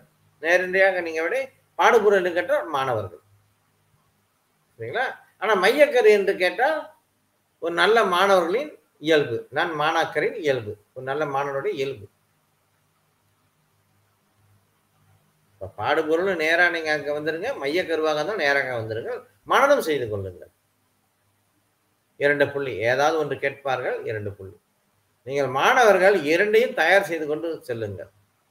பிறகு வினாத்தாள் கையில் கிடைத்ததும் இல்லையா நான் மையக்கருவு மட்டும்தான் படித்து வந்தேன் என்று நீங்கள் சொல்லக்கூடாது. ஒரு கவிதையின் பாடுபொருளையும் அதன் மையக்கருவி நீங்கள் தெரிந்து வைத்துக் கொள்ள வேண்டும். இரண்டு புள்ளி. சரிங்களா? இது வந்து இந்த கேள்வியினுடைய தரநிலையில பார்த்தோம்னா ஆராஸ் ரெண்டா. ஆராஸ் ரெண்டா பாருங்க. ரெண்டு புள்ளி அப்படியே நீங்க மனநம் செய்து அப்படியே எடுத்து நினைவுபடுத்தி எழுத போறீங்க. ரெண்டு புள்ளி உங்களுக்கு. சரிங்க. இப்ப இரண்டாவது கேள்வி அந்த கவிதையில் இடம்பெற்றுள்ள நயத்தை பற்றி கேட்பார்கள். நயங்கள் நயத்தை பற்றி. இப்ப நம்ம நயங்களை வந்து நம்ம பார்த்தோம். மூன்று நயங்களை பார்க்கிறோம். ஒன்று பொருள் நயம் ஓசை நயம் பிறகு சொல் நயம். இக்கவிதை கண்ணிகள் இடம்பெற்றுள்ள சொல் நயத்தை எழுதுக அப்படி கேட்டு கேட்குறாங்கன்னு வச்சுக்கோங்களேன். அப்போ சொல் நயம். அப்போ சொல் சம்பந்தமானது. எத்தகைய சொல்லை பயன்படுத்தியிருக்கின்றார் கவிஞர்? அல்லது ஓசை நயங்கள் அப்படின்னு கேட்டால் அந்த ஓசை நயம் வந்து நம்ம நான்கு பார்த்தோம். இது அந்த தொடையில வந்து நான்கு பார்த்தோம். ஒன்று மோனை எதுகை முரண் ஏய்வு அல்லது சந்தம். அதையும் நீங்கள் பார்க்கலாம். எல்லாமே ஓசை நயத்தில் அடங்குகின்றது. அல்லது பொருள் நயங்கள். இது பொதுவாக கேட்டால் பொருள் நயம் இருக்கு. தெரி பொருள் புதை பொருள். ரெண்டுல ஏதாவது ஒன்று எழுதலாம். ஆனால் பெரும்பாலான கேள்விகள் இந்த பயிற்சிகளை நம்ம பார்க்கப்படும் பொழுது நேரடியாக கெட்டு விடுகிறார்கள் நேரடியாக கெட்டு விடுறார்கள் என்ன கெட்டு விடுகிறார்கள் இக்கவிதை கண்ணிகளில் இடம்பெற்றுள்ள ஓசை நயத்தை குறிப்பிடுங்க அப்போ நம்ம சொல் நயத்தையும் பார்க்க வேண்டாம் பொருள் நயத்தை பார்க்க வேண்டாம். சரிங்களா? நேரடியாக ஓசை நயத்தில் கவனம் செலுத்த வேண்டும். அல்லது சொல் நயத்தை குறிப்பிடுங்க என்று சொன்னால் மற்ற இரண்டையும் பார்க்க வேண்டிய அவசியம் இல்லை. அப்போ பொருள் நயம் சொல் நயம் ஓசை நயம் இந்த மூன்று நயங்களை தவிர்த்து அடுத்ததாக ஒரு நயம் இருக்கிறது அதுதான் அணி நயம். சரிங்களா? அணி வகைகள். என்னென்ன அணி வகைகளை நீங்கள் தெரிந்து வைத்துக் கொள்ள வேண்டும் என்பதை இங்கே குறித்து வைத்திருக்கின்றார்கள். நம்முடைய தேர்வு வாரியம் அல்லது நம்முடைய கல்வி அமைச்சு கல்வி அமைச்சின் பாடத்திட்ட மேம்பாட்டு பிரிவு என்னென்ன அணி வகைகளை நீங்கள் தெரிந்து வைத்துக் கொள்ள வேண்டும் என்று பிரித்து வைத்திருக்கின்றார்கள் வகுத்து வைத்திருக்கின்றார்கள் அதனைத்தான் ஆசிரியர்கள் கற்பிக்கின்றார்கள். அவைதான் நூல்களில் இடம்பெற்றிருக்கின்றன. அதைத்தான் தேர்வு வாரியம் தேர்வு தாளிலே நீங்கள் வினாக்களாக பார்க்கலாம். அப்போ அணிநயங்களை பார்த்தீங்கன்னா ஓமை அணி உருவக அணி பின்வருநிலை அணி திரிபு அணி தற்குறிப்பேற்ற அணி மடக்கு அணி உயர்வு நவிர்ச்சி அணி முரண் அணி தன்மை நவிர்ச்சி அணி. இந்த ஏறக்குறைய ஒன்பது பத்து அணிகள் உங்களுக்காக கற்பிப்பார்கள் நீங்கள் படித்திருப்பீர்கள். எனவே அதனை மனம் செய்து கொள்ளும் ஒவ்வொரு அணியும் எதை பற்றி விளக்குகிறது? அந்த அணியின் தன்மை யாது? அந்த அணிக்கான எடுத்துக்காட்டுகள் யாவை? இப்போ நீங்கள் பார்த்தீங்கன்னா நம்ம ஆசிரியர்கள் ஒவ்வொரு கவிதைக்கும் என்னென்ன அணிகள் இடம்பெற்றுள்ளன அந்த அணிகளுக்கான எடுத்துக்காட்டுகள் யாவை போன்றவற்றை வகுத்து வைத்திருக்கின்றார்கள். பிரித்து வைத்திருக்கின்றார்கள். அவருடைய சேவை வந்து ஒரு மகத்தான சேவை என்று சொல்லலாம். இதனை மாணவர்கள் எடுத்துக்கொண்டு படித்து மரணம் செய்யுங்கள் அதனை உள்வாங்கிக் கொள்ளுங்கள். அந்த கவிதையின் நயத்தை அழகினை உள்வாங்கிக் கொண்டு அதில் நீங்கள் இன்புற வேண்டும். அதனை படித்து நீங்கள் முழுமையாக தெளிவு பெற்றீர்களானால் உங்களை அசைக்க யாராலும் முடியாது. நிச்சயமாக நீங்கள் நாளை ஒரு கவிஞராக கூட வரலாம். நாளை நீங்கள் ஒரு இலக்கியவாதியாக கூட வரலாம். சரிங்களா? இன்றைய மாணவர்கள் நாளைய தலைவர்கள் என்று சொல்கிறோம் அல்லவா? அது போன்று எனவே நான்கு புள்ளிகளை பாருங்க உங்களுக்கு அந்த பகுதியில் வந்து நான்கு புள்ளிகள். சரி அடுத்தது மூன்றாவது கேள்வி. மூன்றாவது கேள்வி எப்படி அமையும்? ஒரு சொல் அல்லது சொற்றொடரை கொடுத்து அதனுடைய பொருளை கேட்பார்கள்.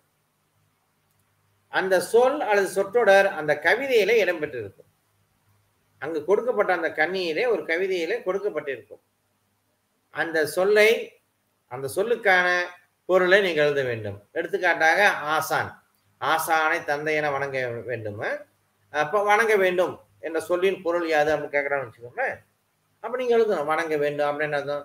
ஆசானை தந்தை என மதிக்க வேண்டும் போற்ற வேண்டும். அந்த பொருளை நீங்கள் விடை எழுத வேண்டும். சரிங்களா?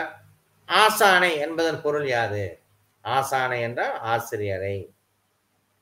நேராக நீங்கள் ஆசிரியரை விட எழுதிடணும் வேறு எந்த வரியும் எந்த வாக்கியத்தை நீங்கள் அங்கே எழுத வேண்டிய அவசியமே இல்லை. இரண்டு புள்ளி உங்களுக்கு கொடுத்துருவாங்க. இதை நீங்கள் பார்த்தீங்கன்னா மொழியில கூட இது இப்படிப்பட்ட ஒரு கேள்விகள் கேட்குறாங்க. மொழியில கூட நீங்கள் நம்முடைய பத்துல இருந்து பதினான்குக்குள்ளார உள்ள கேள்விகளை பார்த்தீங்கன்னா அந்த இலக்கிய படைப்புகளில் இந்த கேள்விகளுக்கான பொருள்லாம் கேட்குறாங்க பாரு அந்த கேள்வி வந்து அங்கே அமையும். பொருள் கேட்பாங்க. அது போன்றுதான் அந்த இலக்கியத்திலையும் அதுவும் இந்த கவிதை பகுதியில இருக்குது. சரிங்க. அடுத்தது பாருங்க. வழங்கப்பட்ட அடிகளிலிருந்து கருத்துணர் வினாக்கள் கேட்பாங்க. கருத்துணர் கேள்விகள் கவிஞர் ஏன் இவ்வாறு கூறுகிறார்? கவிஞரின் எதிர்பார்ப்பு யாது? கவிஞர் இவ்வாறு கூற காரணம் என்ன? கேட்பாங்க ரெண்டு புள்ளி. அந்த கவிதையிலே விடை இருக்கும். இது ஒரு கருத்துணர் கேள்விதான் பாருங்க. அப்ப அந்த மூன்றாவது கேள்வி நீங்க பார்த்தீங்கன்னா இரண்டு ரெண்டு புள்ளி நான்கு புள்ளி உங்களுக்கு வந்து ஒரு மொழி பாடத்துல கேட்கப்படுகின்ற மாதிரி இருக்கும். எனவே அது உங்களுக்கு இலவு இலகுவான ஒன்று. அதை நீங்கள் சிறப்பு தேர்ச்சி பெறுவதற்கு மிகவும் உதவி செய்கின்றன அவை. மறந்து விடாதீர்கள். இழந்த மாணவர்களே? முதல் கேள்வி பாடுபொருள் அது மையக்கரு. இரண்டாவது கேள்வி நயங்கள் தொடர்பானவை. மொத்தம் நான்கு இருக்கின்றன. சொல் நயம் பொருள் நயம் ஓசை நயம் பிறகு அணி நயம். நான்கு இருக்கின்றது. அடுத்ததாக மூன்றாவது கேள்வி ஒரு சொல்லினுடைய பொருளை கேட்பார்கள்? நான்காவது கேள்வி கருத்துண கேள்வி. மொத்தம் பத்து புள்ளி தான் பாருங்க. அந்த கவிதை பகுதியில பாக ஒன்றிலே வந்து பத்து புள்ளி தான் சரி. அடுத்தது இந்த ஒவ்வொரு கேள்வியும் எப்படி வந்திருக்கு என்று பார்ப்போமே. இரண்டு புள்ளி முதல் கேள்வி பாடுபொருள் மையக்கருன்னு சொன்னோம். அதுக்கு ரெண்டு புள்ளி. பிறகு இரண்டாவது கேள்வி பார்த்தீங்கன்னா கவிதை நயங்கள் தொடர்பான வினா வினவப்படும். அடுத்ததாக வினா மூன்று. கவிதையில் தெரிவு செய்யப்பட்ட சொல் சொற்றொடரின் பொருள் வினவப்படும். நினைக்கிறோம்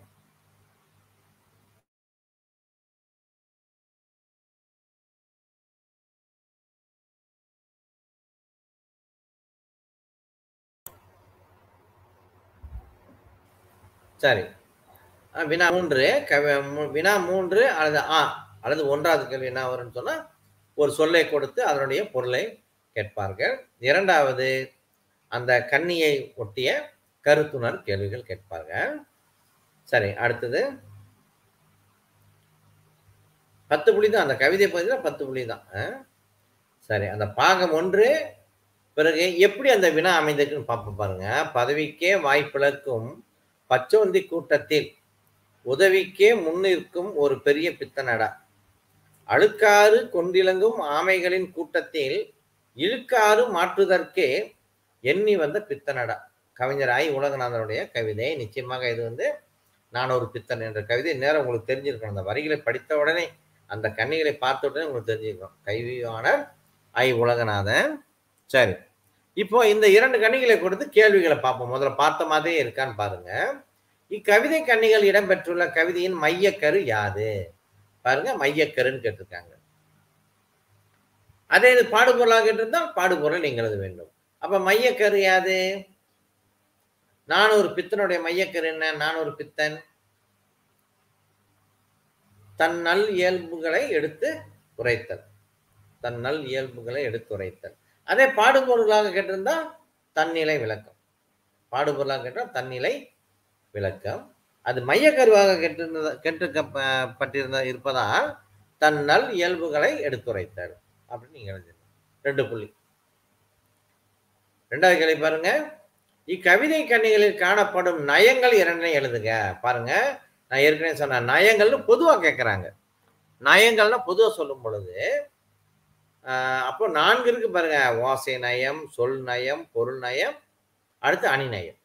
அப்ப அந்த நான்கு நயங்கள்ல ஏதாவது இரண்டனை நீங்க எழுத வேண்டும். நான்கு புள்ளி. அந்த கவிதையில பாத்தீங்கன்னா இப்ப நயங்கள் அணி நயம் இருக்கான்னு பார்ப்போம் அந்த கவிதையில பாத்தீங்கன்னா அங்க கீழே கூட ஒரு கொடுத்துருக்காங்க பச்சுவந்தி கூட்டம். அப்போ அங்க வந்து என்ன இருக்கு? உருவக அணி பச்சுவந்தி கூட்டம் உருவக அணி.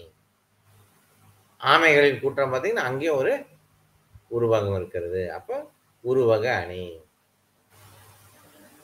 சரிங்களா? அல்லது நீங்கள் வந்து எதுகை முனையை கூட குறிப்பிடலாம். அது ஓசை நயத்தில் வந்துவிடும். இயல்பு குறிப்பிடலாம். முரண் அணியாக இருந்தால் அதையும் குறிப்பிடலாம். முரண் முரண் துறையாக இருந்தால் அதனையும் குறிப்பிடலாம். அல்லது சொல் நயத்தை நீங்கள் பார்க்கின்றீர்களா? அது சொல் நயமாக கூட குறிப்பிடலாம். ஆனால் இரண்டு இருக்கணும். ஒன்று சொல் நயம் அல்லது வேறு என்று கூட சொல்லலாம். ஒன்று சொல் நயம் ஒன்று பொல் நயம் அப்படி கூட நீங்கள் கொடுக்கலாம். சரிங்களா? நான்கு புள்ளிகள். பெரும்பாலும் சில கேள்விகளை பார்த்தீங்கன்னா இக்கவிதை கண்ணிகளுக்கு காணப்படும் ஓசை நயங்கள் இரண்டனை எழுதுங்கன்னு கேட்பாங்க. அப்போ நேரடியாக ஓசை நயங்கள் போது ஓசை நயங்கள் போ இது எதுகை மோனை முரண் ஏபு. அந்த நான்களை கவனிக்கணும். அல்லது சந்தங்களை பார்க்க வேண்டும். சரிங்களா? சரி மூன்றாவது கேள்வி பாருங்க. பச்சோந்தி கூட்டத்தில் என்பதன் பொருள் யாது? பச்சோந்தி கூட்டத்தில். அப்ப கவிதையை நீங்கள் படித்தீர்களே ஆனால் யாரை பச்சோந்தி கூட்டம் என்று சொல்கின்றார்கள்? ரெண்டு புள்ளி. நேரடியாக விடைக்கு வந்துடும் யார் அந்த பச்சோந்தி? நேரத்திற்கு ஏற்றவர் தங்களை மாற்றிக் கொள்பவர்களா நேரடியாக விடை பச்சந்தி. இரண்டாவது கேள்வி பாருங்க. இவ்வழிகளில் கவிஞர் யாரை ஆமைகள் என குறிப்பிடுகின்றார்? பாருங்க யாரை சொல்றார் ஆமைகள்? அழுக்காறு கொண்டிலங்கும் ஆமைகளின் கூட்டத்தில். இழுக்காறு மாற்றுதற்கே எண்ணி வந்த பித்தனடா அப்ப யாரை அவர் குறிப்பிடுகின்றார்? அழுக்காறு பொறாமை கொண்டவர்கள். எண்ணத்திலே பொறாமை கொண்டவர்களை ஆமைகளின் கூட்டம் என்று சொல்கின்றார். அப்ப விடை வந்து பொறாமை குணம் படைத்தவர்கள் பொறாமை கொண்டவர்கள் பொறாமை உடையவர்கள் அப்படிங்கிறதுல கூட போதும். நல்லெண்ணம் எண்ணம் இல்லாதவர்கள் அப்படி கூட நீங்க சொல்லலாம். இன்னும் கீழே அதுக்கு தீயவர்கள் என்று கூட நீங்க சொல்லலாம். ஆனால் அந்த பொருள் அங்கு சரியாக அமைய வேண்டும். அந்த கவிதைக்கு ஏற்றவர் உங்களுடைய விடை அமைய வேண்டும். சரிங்களா? அப்ப கவிதையை பொறுத்த வரைக்கும் பத்து புள்ளிகள் தான் வருங்க இந்த பத்து புள்ளியை நீங்க எடுப்பதற்கு முயற்சி செய்ய வேண்டும். பத்து புள்ளிகளுக்கு எப்படியும் எடுத்துருங்க. முயற்சி செய்யலாம். அதுக்கு வந்து பயிற்சிகள் உங்களுக்கு துணை நிற்கும். பயிற்சிகள். சரி இதுவரையில் ஏதாவது ஐயங்கள் இருக்கின்றன மாணவர்களே இதுவரையில் கேட்டது இருக்கு ஏதாவது? மாணவர்களிடம் இன்னும் ஏதும் கேள்விகள் வரவில்லை ஐயா. அப்படி என்றால் மாணவர்கள் அனைவரும் திறமை பெற்றிருக்கிறார்கள் என்று தான் சொல்ல வேண்டும். ஏனென்றால் ஏறக்குறைய இரண்டு ஆண்டுகள் இந்த கோரணி நச்சில் பத்தொன்பது அதனுடைய சிக்கல் எல்லாம் கடந்து வந்தால் ஏறக்குறைய ஒரு ஆண்டு படித்திருப்பார்கள் என்று சொல்லலாம். எனவே மாணவர்கள் தயாராக இருப்பதை அறியும் பொழுது மிக்க மகிழ்ச்சியாக இருக்கிறது. சரி மாணவர்களே அடுத்து நான்கு ஐந்து ஆறாவது கேள்வி பார்ப்போம். எப்பொழுதுமே இந்த நாடகத்தையும் நாவலையும் ஒன்றாக பார்ப்பார்கள். ஏனென்றால் அதனுடைய உள்ளடக்கம் தான் வேறு அதனுடைய கதை தான் வேறு. ஆனால் அதனுடைய வினா வகை ஒரே போ- மாதிரியாக இருப்பதால் அதை இரண்டையும் சேர்த்து ஒன்றாக சொல்லிவிடுவார்கள். ஆனால் இன்றைக்கு நாம் வந்து தனியாக கொஞ்சம் பார்ப்போமே. சரிங்களா?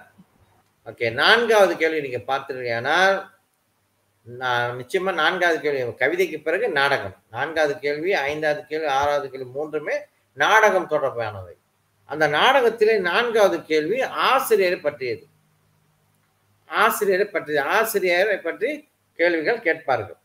சரிங்களா? அதனால தான் உங்களுக்கு அந்த விளக்கத்தெல்லாம் கொடுத்துருப்பாங்க ஒரு ஆசிரியரை பற்றி கொடுத்துருப்பாங்க. ஆஹ் நாடக ஆசிரியர் யாரு? கு. அழகிரிசாமி. நாடக ஆசிரியர் வந்து கு. அழகிரிசாமி. அவரை பற்றிய குறிப்புகள் எல்லாம் கொடுத்துருக்காங்க. அவர் யாரு? அவருடைய இயற்பெயர் என்ன? அவருடைய அவர் எங்கே பிறந்தார் அவருடைய எப்பொழுது மறைந்தார் அவருடைய கல்வி அவருடைய அடை சிறுகதை செம்மல் அவருக்கு வந்து சிறுகதை செம்மல் ஒரு அடை இருக்கிறது. அது கொடுத்துருக்காங்க. அவர் பெற்ற பரிசுகள் விருதுகள் அவர் ஈடுபட்ட துறை பிறகு அவருடைய படைப்புகள் அவருடைய கொள்கை வந்து மொழிப்பற்று. இதெல்லாம் கொடுத்துருக்காங்க பாருங்க. சரிங்களா? இதெல்லாம் கொடுத்துருக்காங்க. அப்போ ஆசிரியர் பற்றி நீங்கள் இந்த விஷயங்களை தெரிந்து கொண்டால் போதும். இதைத்தான் எதிர்பார்க்கிறார்கள். அப்போ நாடகத்தை நீங்க படிக்கும் பொழுது இந்த நாடகத்திற்கு விடை அளிக்கும் பொழுது பாகம் ஒன்றிலே நீங்கள் விடைக்கு அமரும் பொழுது நிச்சயமாக நான்காவது கேள்வி முதல் கேள்வி இந்த பகுதியிலே நீங்கள் ஆசிரியர் பற்றி தெரிந்து வைத்திருக்க வேண்டும். சரிங்களா? சரி அடுத்ததாக இரண்டாவது கேள்வி பார்ப்போம். அப்படின்னா ஐந்தாவது கேள்வி.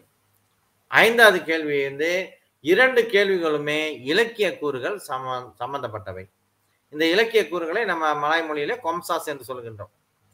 சரிங்களா? அந்த கலை சொற்கள் இலக்கிய கூறுகளை பற்றி கேட்பார்கள். இரண்டு கேள்வி. அந்த இரண்டு கேள்விக்கு ஒரு கேள்விக்கு இரண்டு புள்ளி. அப்ப அந்த பகுதியிலே நான்கு கேள்வி நான்கு புள்ளி. ஐந்தாவது கேள்வியிலே நான்கு புள்ளி கேட்பார்கள். நம்ம முதல்ல பார்த்தவங்க கொஞ்சம். அந்த இடப்பின்னணி காலப்பின்னணி சமுதாய பின்னணி அல்லது படிப்பினை மொழி நடை அல்லது உத்திமுறை முதன்மை கதாமாந்தர் துணை கதாமாந்தர்கள் இவற்றையெல்லாம் கேட்பாருங்க அதான் இலக்கிய கூறுகள். சரிங்களா? நீங்கள் தெரிந்து வைத்திருந்தீங்கன்னா நான் சொன்னது போல் நீங்கள் என்ன செய்யுங்க? ஒரு அட்டவணை போட்டு தயார் பண்ணி கொள்ளுங்கள். பிறகு இந்த கேள்விகள் இப்படி வருகின்ற பொழுது இந்த பயிற்சிகள் நீங்கள் செய்தீங்கன்னா விடை உங்களுக்கு சுலபமாக தேடிக்கொள்ளலாம் நீங்கள் எளிதாக இருக்கும் உங்களுக்கு. சரி நன்றி. அடுத்து ஆறாவது கேள்வி பாருங்க. ஆறாவது கேள்வி நாடகத்தை பொறுத்த மட்டிலே ஒரு உரையாடலை கொடுப்பார்கள். ஒரு உரையாடல் இடம்பெற்றிருக்கும். அந்த உரையாடலை ஒட்டி பிறகு நான்கு கேள்விகள் உரை கேட்பார்கள். சரிங்களா?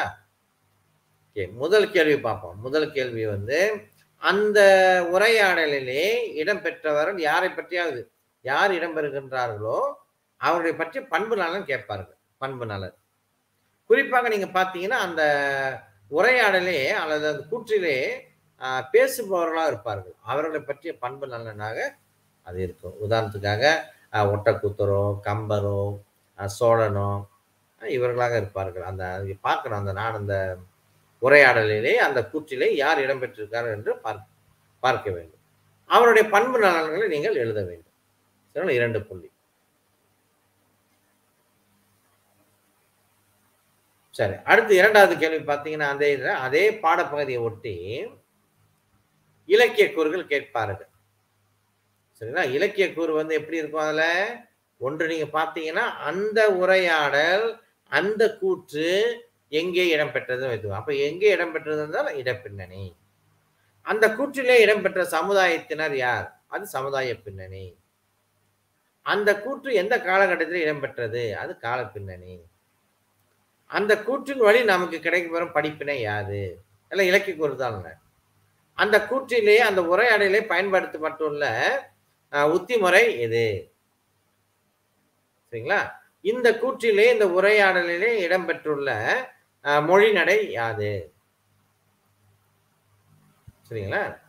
அப்ப நிச்சயமாக அந்த உரையாடல் அந்த கூற்றை நீங்கள் ஆழ்ந்து படிக்க வேண்டும். உற்று கவனிக்க வேண்டும். யார் எதை சொல்கிறார்கள் அந்த சூழல் எதை பற்றியது நீங்க தெரிந்து கொள்ள வேண்டும். சரிங்க மூன்றாவது கேள்வி பார்த்தீங்கன்னா சூழலுக்கு ஏற்ற பொருள் கேட்குறாங்க பாருங்க. ஒரு சொல்லை கொடுத்துட்டு அந்த சொல் சூழலுக்கு ஏற்ற பொருளாக நீங்க இருக்க வேண்டும். சூழல்னு சொல்லிட்டாங்க பாருங்க. அப்படின்னா அந்த கதையை நீங்கள் எழுத வேண்டும். அந்த கதையில் அந்த சொல்லு வந்து இடம்பெற்றிருக்கிறது. அந்த கதையில் அந்த சூழலில் இந்த சூழல் இடம்பெற்றிருக்கிறது. எனவே அதற்கு ஏற்ற ஒரு பொருளை நீங்கள் தர வேண்டும். இப்ப சமயம் வச்சுக்கோங்களேன் சமயம் என்ற ஒரு சொல் இருக்கு. நீங்க எடுத்தோன்னே மதம் அப்படின்னு எழுதிட்டு போயிடக்கூடாது. அது அகராதி பொருள். அது இல்லை. இவங்க சூழலுக்கு ஏற்ற பொருள் கேட்குறாங்க அச்சமயத்தில் கம்பர் அங்கே வந்தார் அப்படின்னு வைத்துக் கொள்வோமே. ஒரு உதாரணத்துக்கு அப்ப சமயம்னு கோடு போட்டோம் நீங்க மதம் எழுதிட்டு போயிட முடியாது. தவறு அது. ஏன்னா சூழலுக்கு ஏற்ற பொருள் கேட்குறாங்க அந்நேரத்தில் அத்தருணத்தில் அப்படின்னு நீங்க விட எழுதணும் சரிங்களா?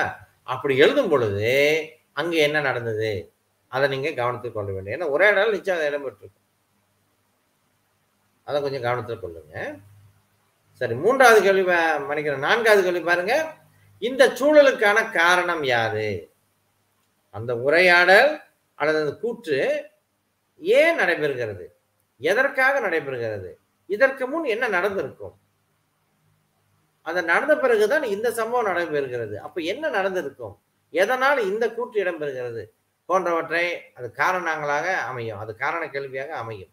எனவே நீங்கள் அதில் வந்து காரணத்தை சொல்ல வேண்டும். இந்த காரணத்தை சொல்லும் பொழுது மூன்று புள்ளி பாருங்க. காரணத்தை சொல்லும் பொழுது சூழலை விளக்கணும். சூழலை விளக்கும் பொழுது யாரெல்லாம் அந்த கதாபாத்திரத்தை இடம்பெறாங்க அதை நீங்க சொல்லி ஆக வேண்டும். சரிங்களா?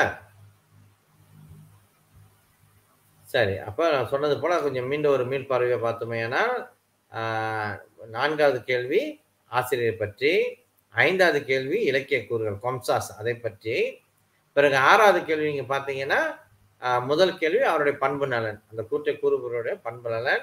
பிறகு அங்கு ஒரு இலக்கிய கூறு வருவான் இலக்கிய கூறு கொம்சாஸ் கேட்பார்கள். பிறகு சூழலுக்கேற்ற ஒரு பொருளை கேட்பார்கள். அடுத்ததாக நான்காவதாக காரணங்களை வினவுவார்கள். இந்த நாடகத்தில் அப்போ மாணவர்கள் எங்கு சுற்றி எங்கு வந்தாலும் எல்லாமே அதற்குள் அடங்கிவிடும். நீங்கள் வேற எங்கேயும் தப்பித்து போக முடியாது. அது வேற எங்கேயும் தேட வேண்டாம். எல்லாமே அங்கே தே அங்கேயே தான் இருக்கும் உங்களுக்கு. சரிங்களா? இப்போ இந்த கேள்விக்கான விடைகளை எழுதும் பொழுது நாடகத்தின் தொடக்கத்திலோ அல்லது நாடகத்தின் இறுதியிலோ உள்ள விடையாக இருக்கக்கூடாது. அந்த கூற்றிலே உள்ள விடையாகத்தான் இருக்கணும் அந்த கூற்று இறுதியில் இடம்பெற்றிருந்தால் இறுதி பகுதியான விடை. அந்த கூற்று மைய பகுதியில் இடம்பெற்றிருந்தால் அங்கே அந்த காட்சிக்குரியது. அல்லது அந்த கூற்று முதல் தொடக்கத்திலே இடம்பெற்றிருந்தால் அங்குள்ள காட்சிக்கான விடையாக இருக்கணும் அப்ப அந்த கூற்றை கவனியுங்கள். அந்த உரையாடலை கவனியுங்கள். சரிங்களா? சரி நன்றி. அடுத்தது பார்ப்போம். வேற ஏதாவது கேள்விகள் இருக்கு? இது தொடர்பாங்க கேள்வி வரவில்லை ஐயா. மாணவர்களே ஏதோ உங்களுக்கு ஐயம் இருந்தா? ஐயா தமிழ்நாடு இன்னும் எந்த கேள்வியும் முன்வைக்கவில்லை ஐயா. சரி பரவாயில்லை. நாம தொடர்ந்து அடுத்த பகுதிக்கு செல்வோம்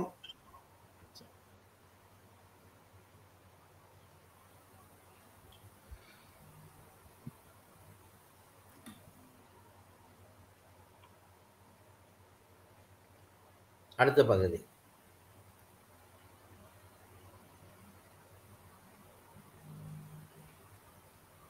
இந்த கேள்வி முடிஞ்சதுங்களா இந்த பகுதி? அது முடிஞ்சது. மாதிரி கேள்விக்கு வரோம்ல இப்ப மாதிரி கேள்வி. சரி. நாடகத்துல எப்படிப்பட்ட கேள்விகள் வரும் நம்ம முதல்ல பார்த்துட்டோம். இப்ப அந்த கேள்வி வகைகளை பாருங்க. நான்காவது கேள்வி ஆசிரியர் தொடர்பான கேள்வின்னு சொன்னோம் பாருங்க முதல்ல. கவி சக்கரவர்த்தி நாடக ஆசிரியர் பெற்ற விருது ஒன்றனை குறிப்பிடுங்க. அவர் நிறைய விருது பெற்றிருக்கிறாரு. அவற்றும் அங்க என்ன கொடுத்துருக்காங்க பாருங்க உங்களுக்கு குறிப்புகள் ஏற்கனவே கொடுத்துருப்பாங்க.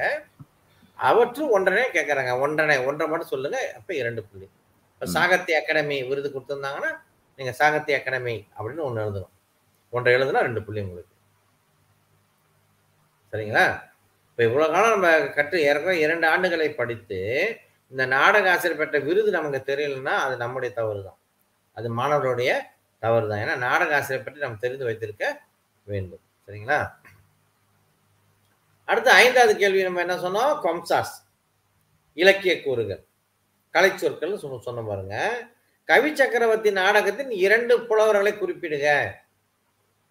இந்த நாடகத்திலே இரண்டு புலவர்கள் பல இருக்கிறார்கள்.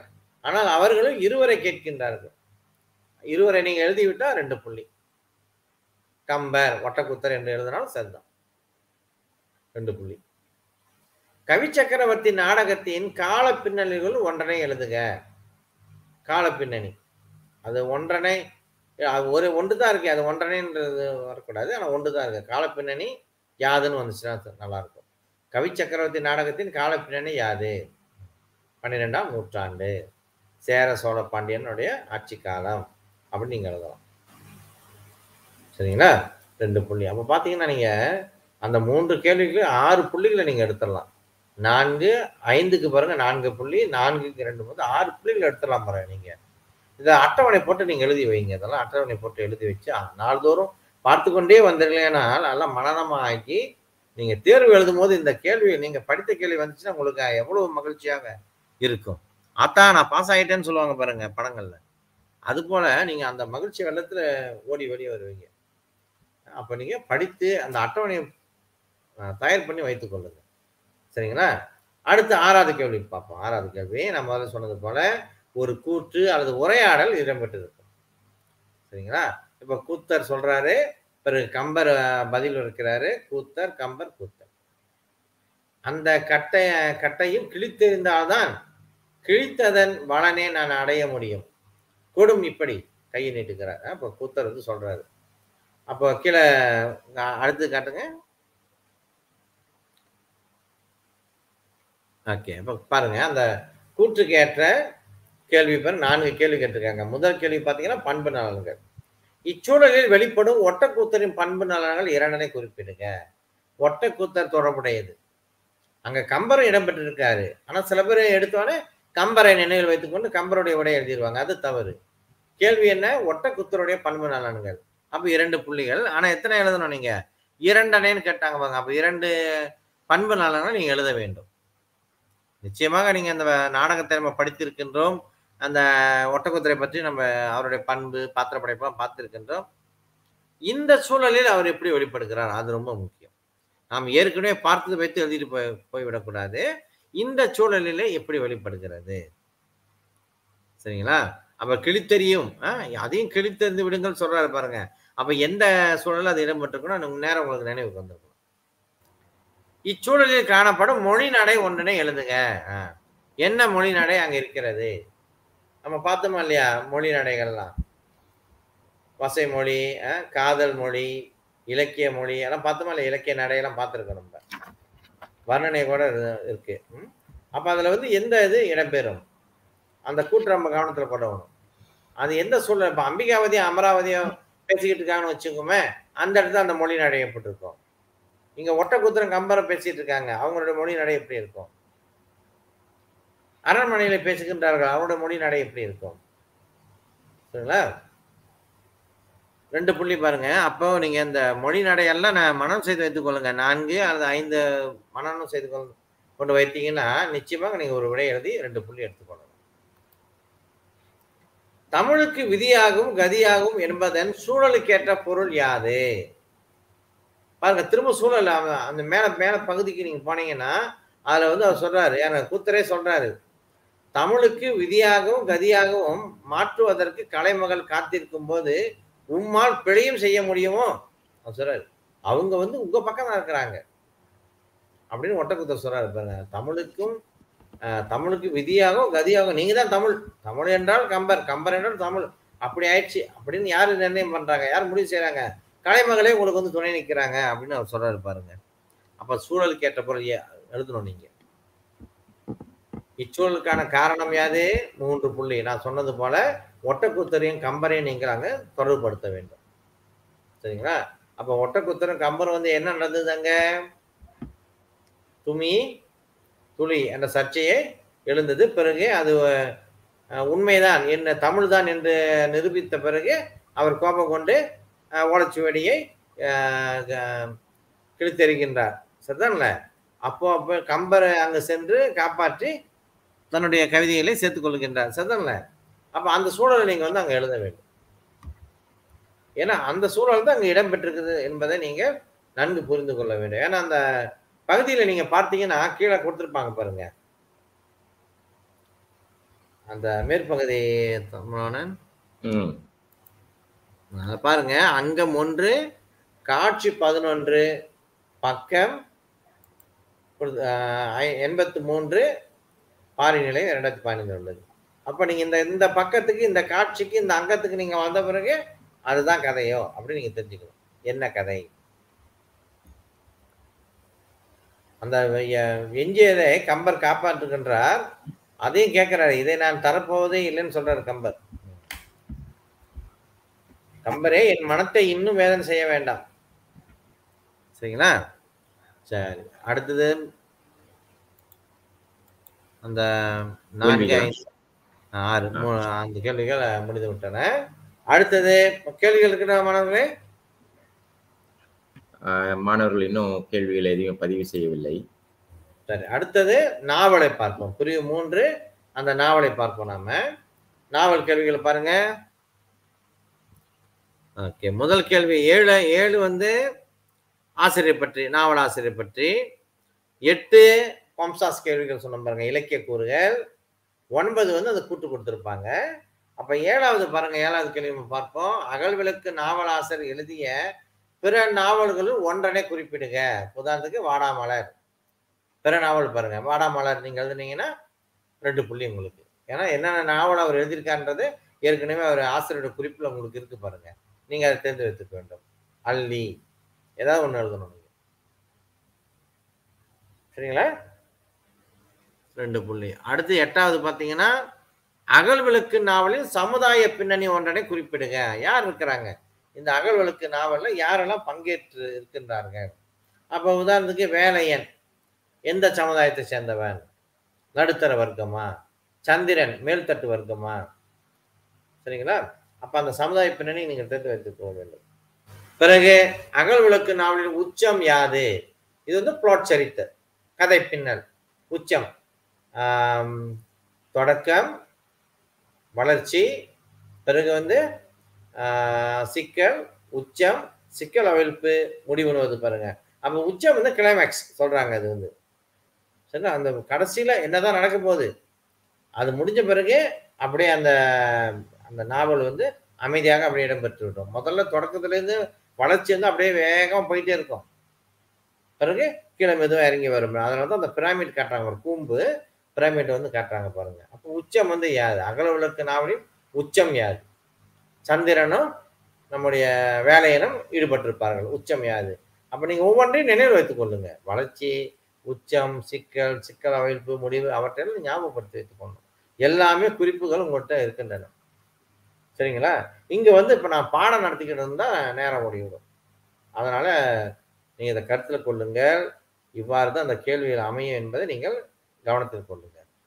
அடுத்து ஒன்பதாவது கேள்வி பாருங்கள் நாடகமா நாடகமாக இருப்பதால் அங்கு வந்து ஒரு கூற்று அல்லது உரையாடல் இடம்பெறுகின்றது.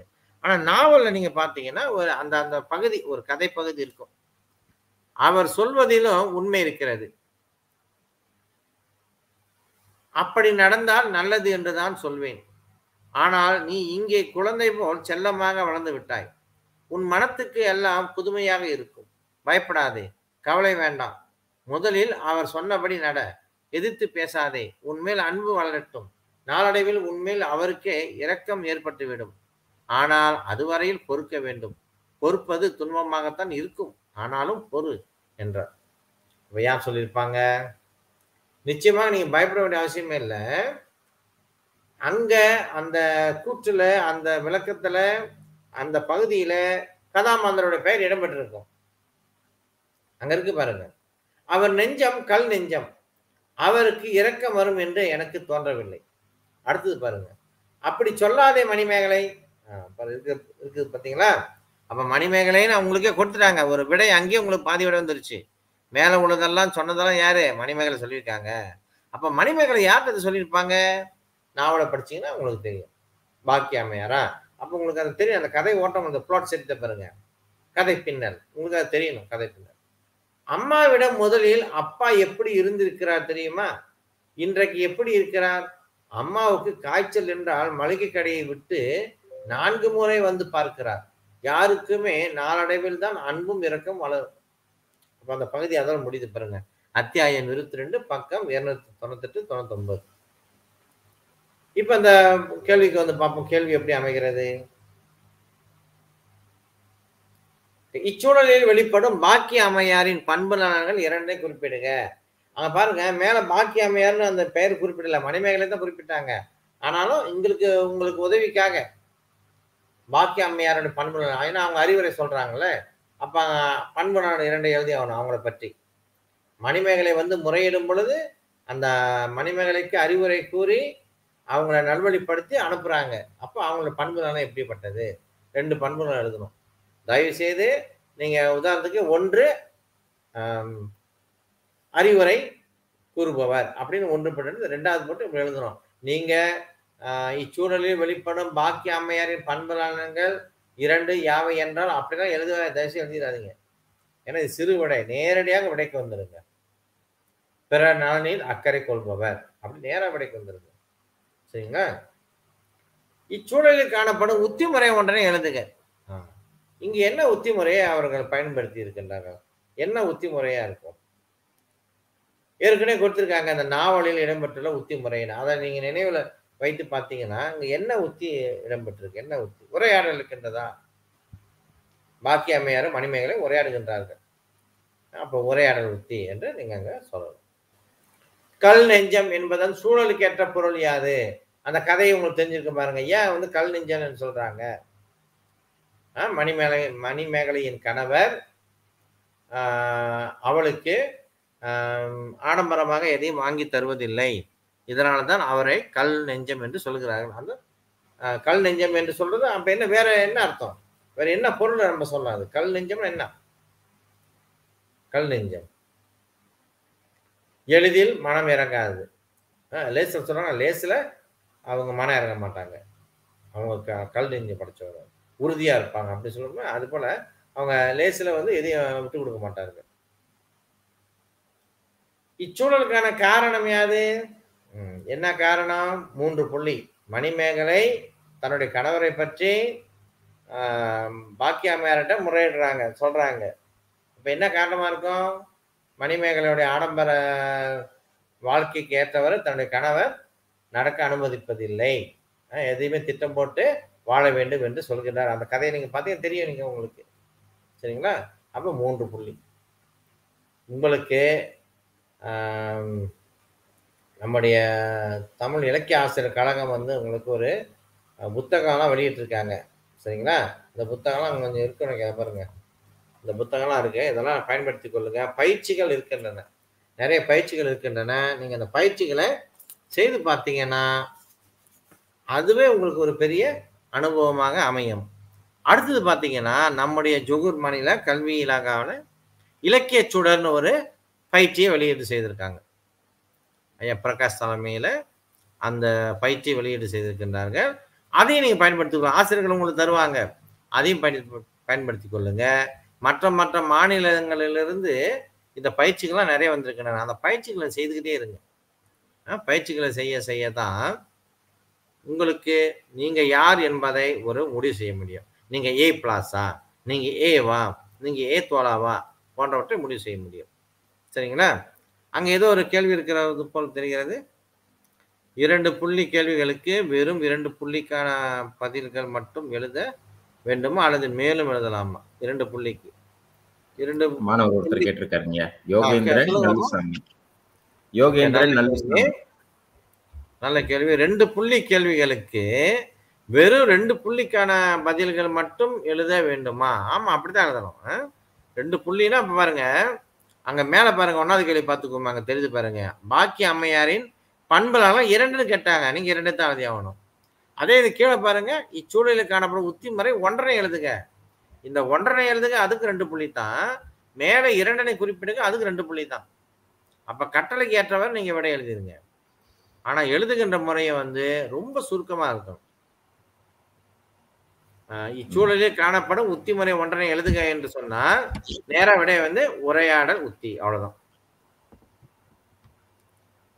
சரி. வேற எதுவும் அங்க எழுதாதீங்க ரெண்டு புள்ளி உங்களுக்கு கிடைச்சிடும் ஆனா காரணம் கேட்டிருக்காங்க பாருங்க காரணம் யாதுன்னு மூன்று புள்ளி பாருங்க காரணம் யாதுன்னா மூன்று புள்ளி. அப்படி என்றால் அந்த சூழலை கொஞ்சம் விளக்குங்க. அந்த மேல உள்ள கூற்றில இடம்பெற்ற கதாமாந்தர்களை வைத்து அந்த சூழலை கொஞ்சம் விளக்குங்க சரி.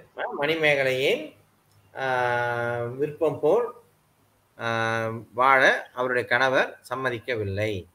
இதனால் வருத்தம் அடைந்த மணிமேகலை பாக்கி அம்மையாரிடம் தன் கணவரை பற்றி குறை கூறுகிறார். ஆனால் பாக்கி அம்மையாரோ அவருக்கு அறிவுரை கூறி திருத்துகிறார். அப்படி அப்ப மூன்று புள்ளி பாருங்க. அந்த மூன்று சம்பவங்கள் நீங்க அங்க எழுதி ஆகணும். அப்போ மூன்று புள்ளி உங்களுக்கு கிடைத்து வரும். புரியுதுங்களா? அப்ப அதே போலதான் மூன்றாவது கேள்வி பாருங்க. கல் நெஞ்சம் ரெண்டு புள்ளி தான் அப்ப ரெண்டு புள்ளிக்கு ஏற்றவாறு ரெண்டு புள்ளிக்கு ஏற்றவாறு எழுதணும்னா அப்ப கல் நெஞ்சம்னு என்ன எழுத போறீங்க? சூழலுக்கு ஏற்ற பொருள் கல் நெஞ்சம். ஆ, எதையும் எளிதில் விட்டு கொடுக்க மாட்டார் அப்படின்ற அப்ப நிச்சயமாக அந்த கல் நெஞ்சம் யாரை குறிக்கிறது? மணிமேகலையின் கணவரை குறிக்கிறது. அப்ப அதுதான் சூழல். மணிமேகலையின் கணவர் தான் அங்க சூழல். அப்ப அவர் எப்படிப்பட்டவர்? கல் நெஞ்சக்காரர். அப்ப எதையும் எளிதில் விட்டு கொடுக்காதவர். விருப்பம் போல் நடக்க விடாதவர். அதுபோல் நீங்க எழுதுறோம் கல் நெஞ்சம். எளிதில் மனம் உருகாதவர். அப்படின்னு எழுதுறோம் அந்த சூழலுக்கு ஏற்றவா தான் இருக்கணும் அது மாணவர்களே? விளங்குதுங்களா? ஏதேனும் மையங்கள் இருக்கின்றனவா? இந்த பாகம் ஒன்று இந்த அளவிலே முடிகிறது. ஒரு ஏன்னா ஒன்பது கேள்விகள். நம்ம வினா ஒன்றிலிருந்து வினா ஒன்பது வரைக்கும் நம்ம வந்து ஒன்பது கேள்விகள் பாகம் ஒன்றிலே இடம்பெற்றிருக்கோம்.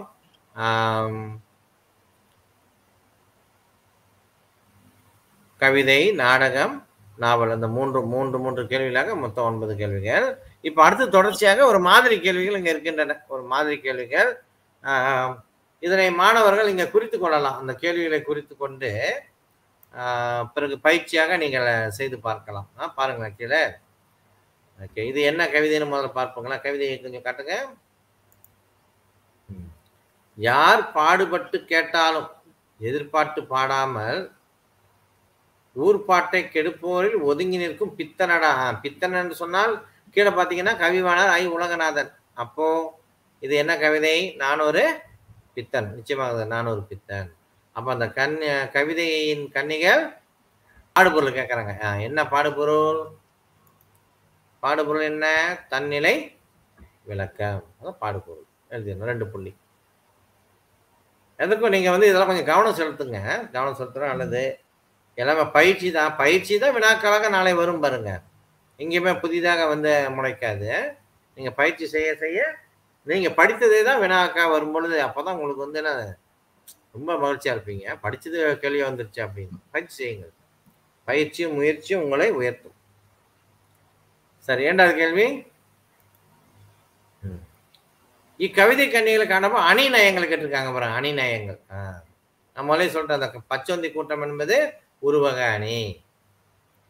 சரிங்களா இரண்டனை கேட்டிருக்காங்க. வேற என்ன அணி அங்க இருக்கு? அப்ப அந்த அந்த கவிதை கணிகளை பார்க்கணும். வேற என்ன அணி இருக்கு? ஆஹ் பின்வர்நிலை அணி இருக்கா?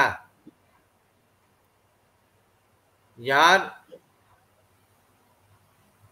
இங்க பின்வர்நிலை அணி வந்து சொல்லு மேல கொஞ்சம் கவிதைகளுக்கு போங்க கவிதைகளுக்கு. ஆஹ் பின்வர்நிலை அணி இருக்கா பாருங்க. உருவக அணி யார் இருக்கு பாடுபட்டு கேட்டாலும். பச்சோந்தி, அடுத்தது ஆமைகள் ஆமைகள் அடுத்த கணியில் இருக்கு. இதுல வந்து பச்சோந்தி வந்து. பின்வர நிலை அணி இருக்கா பாருங்க. இல்ல. சரி வேற என்ன அணி இருக்கு?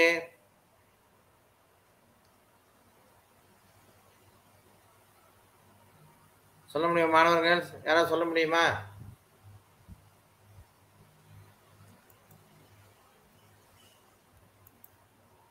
வேற யாராவது சொல்ல முடியுமா மாணவர்களே? மாணவர்கள் வந்து பதிலை அஹ், அரட்டை பெட்டியில பதிவு செய்யலாம். பித்தனடா பித்தனடா. ஆனால் அது வெவ்வேறு கண்ணியில் இருக்கு. ஒரே கண்ணியில் இருந்தால் அது பின்வர நிலை அணியை சேர்ந்து விடும் இது வேறு கண்ணியில் இருப்பதால் பின்வரும் நிலையணி நிலை அணியில பண்ண முடியாது வேறு எதுவும் உருவாக அணியை தவிர வேறு. இப்போ யார்? ஊர் பதவிக்கே உதவிக்கே. இதெல்லாம் இப்போ நீங்கள் வந்து தயார் பண்ணுங்க. ரொம்ப தயார் பண்ணீங்கன்னா தான் உங்களுக்கு எந்த கவிதை கண்ணிகள் கிடைத்தாலும் உடனே நீங்கள் வந்து விடை எழுத முடியும். இல்லைன்னா நீங்கள் தயங்கி தயங்கி நின்று நேரம் எடுத்து கொண்டிருக்கோம். சரி அடுத்து மூன்றாவது கேள்வி. அணி கேட்டாலும் சரி அல்லது எதுகை கேட்டாலும் சரி மோனை கேட்டாலும் சரி ஏய்பு கேட்டாலும் சரி அடுத்தது முரண் கேட்டாலும் சரி நீங்கள் உடனே எழுதுவதற்கு தயாராக இருக்க வேண்டும். இப்போ யார் ஊ என்னென்னு எழுதலாம் அது? யார் ஊ? ஆனால் அணி நயம் கேட்டிருக்காங்க அதை மறந்துடாதீங்க. ஓசை நயம் கேட்டால் தான் நீங்க அந்த எழுத முடியும் எதுகை மோனை முரண் அந்த ஏய்புகள் அதில் எழுத முடியும் அவங்க வந்து அணின்னு கேட்டாங்க. அப்போ என்ன அணி வரும்ன்றத நீங்க பார்க்கணும்? சில மாணவர்கள் ஐயா. ஏய்வு திரிபு அணி சில மாணவர்கள்லாம் பதில் கொடுத்துருக்காங்க. ஓகே. அப்போ ஆனால் நீங்கள் எடுத்துக்காட்டு போட்டிருக்கீங்க பாருங்க. எடுத்துக்காட்டு வேண்டுமே. சொல்லியிருக்காங்களா எடுத்துக்காட்டு? எடுத்துக்காட்டு இல்ல. அணிகள் பேரை மட்டும் குறிப்பிட்டிருக்காங்க. ஆ. நீங்கள் எடுத்துக்காட்டு கொடுங்க. அப்போ தான் வந்து இந்த அணியை நீங்கள் சொல்கிறீங்க இப்போ ஏய்புன்னு சொன்னீங்களா? எது ஏய்பு அணி? யார் பின்வரும் நிலை அணி என்று ஒரு மாணவர் குறிப்பிட்டிருக்காங்க மாணவி. பின்வர் நிலை அணினா எங்க எந்த இடத்துல வருது சொல்லுங்க? பின்வர் நிலை அணி? நிச்சயம் நீங்க எடுத்துக்காட்டு கொடுக்கணும். இப்போ உதாரணத்துக்கு ஒன்று பின்வர் நிலை அணி சமக்குறி என்ன விடை? ரெண்டு அஹ், ஏ அணி சமக்குறி என்ன விடை? அப்படி எழுதணும் நீங்க. ஏன்னா அவங்க ரெண்டு கேட்டிருக்காங்களே. அணிநயங்கள் இரண்டனை எழுதுங்க சரிங்க அப்போ பச்சவந்தி கூட்டத்தில் பொருள் யாது? நீங்கள் பொருள் எழுதி ஆகணும் சரிங்களா? அடுத்து நான்காவது கேள்வி பார்த்தீங்கன்னா இவ்வடிகளில் இவ்வடிகளின் வழி கவிஞர் யாரிடமிருந்து ஒதுங்கி நிற்பதாக கூறினார்? ஆ யார்? ஊர்ப்பாட்டை கெடுப்போரில் ஒதுங்கி இருக்கா ஊர்ப்பாட்டை கெடுப்போர்.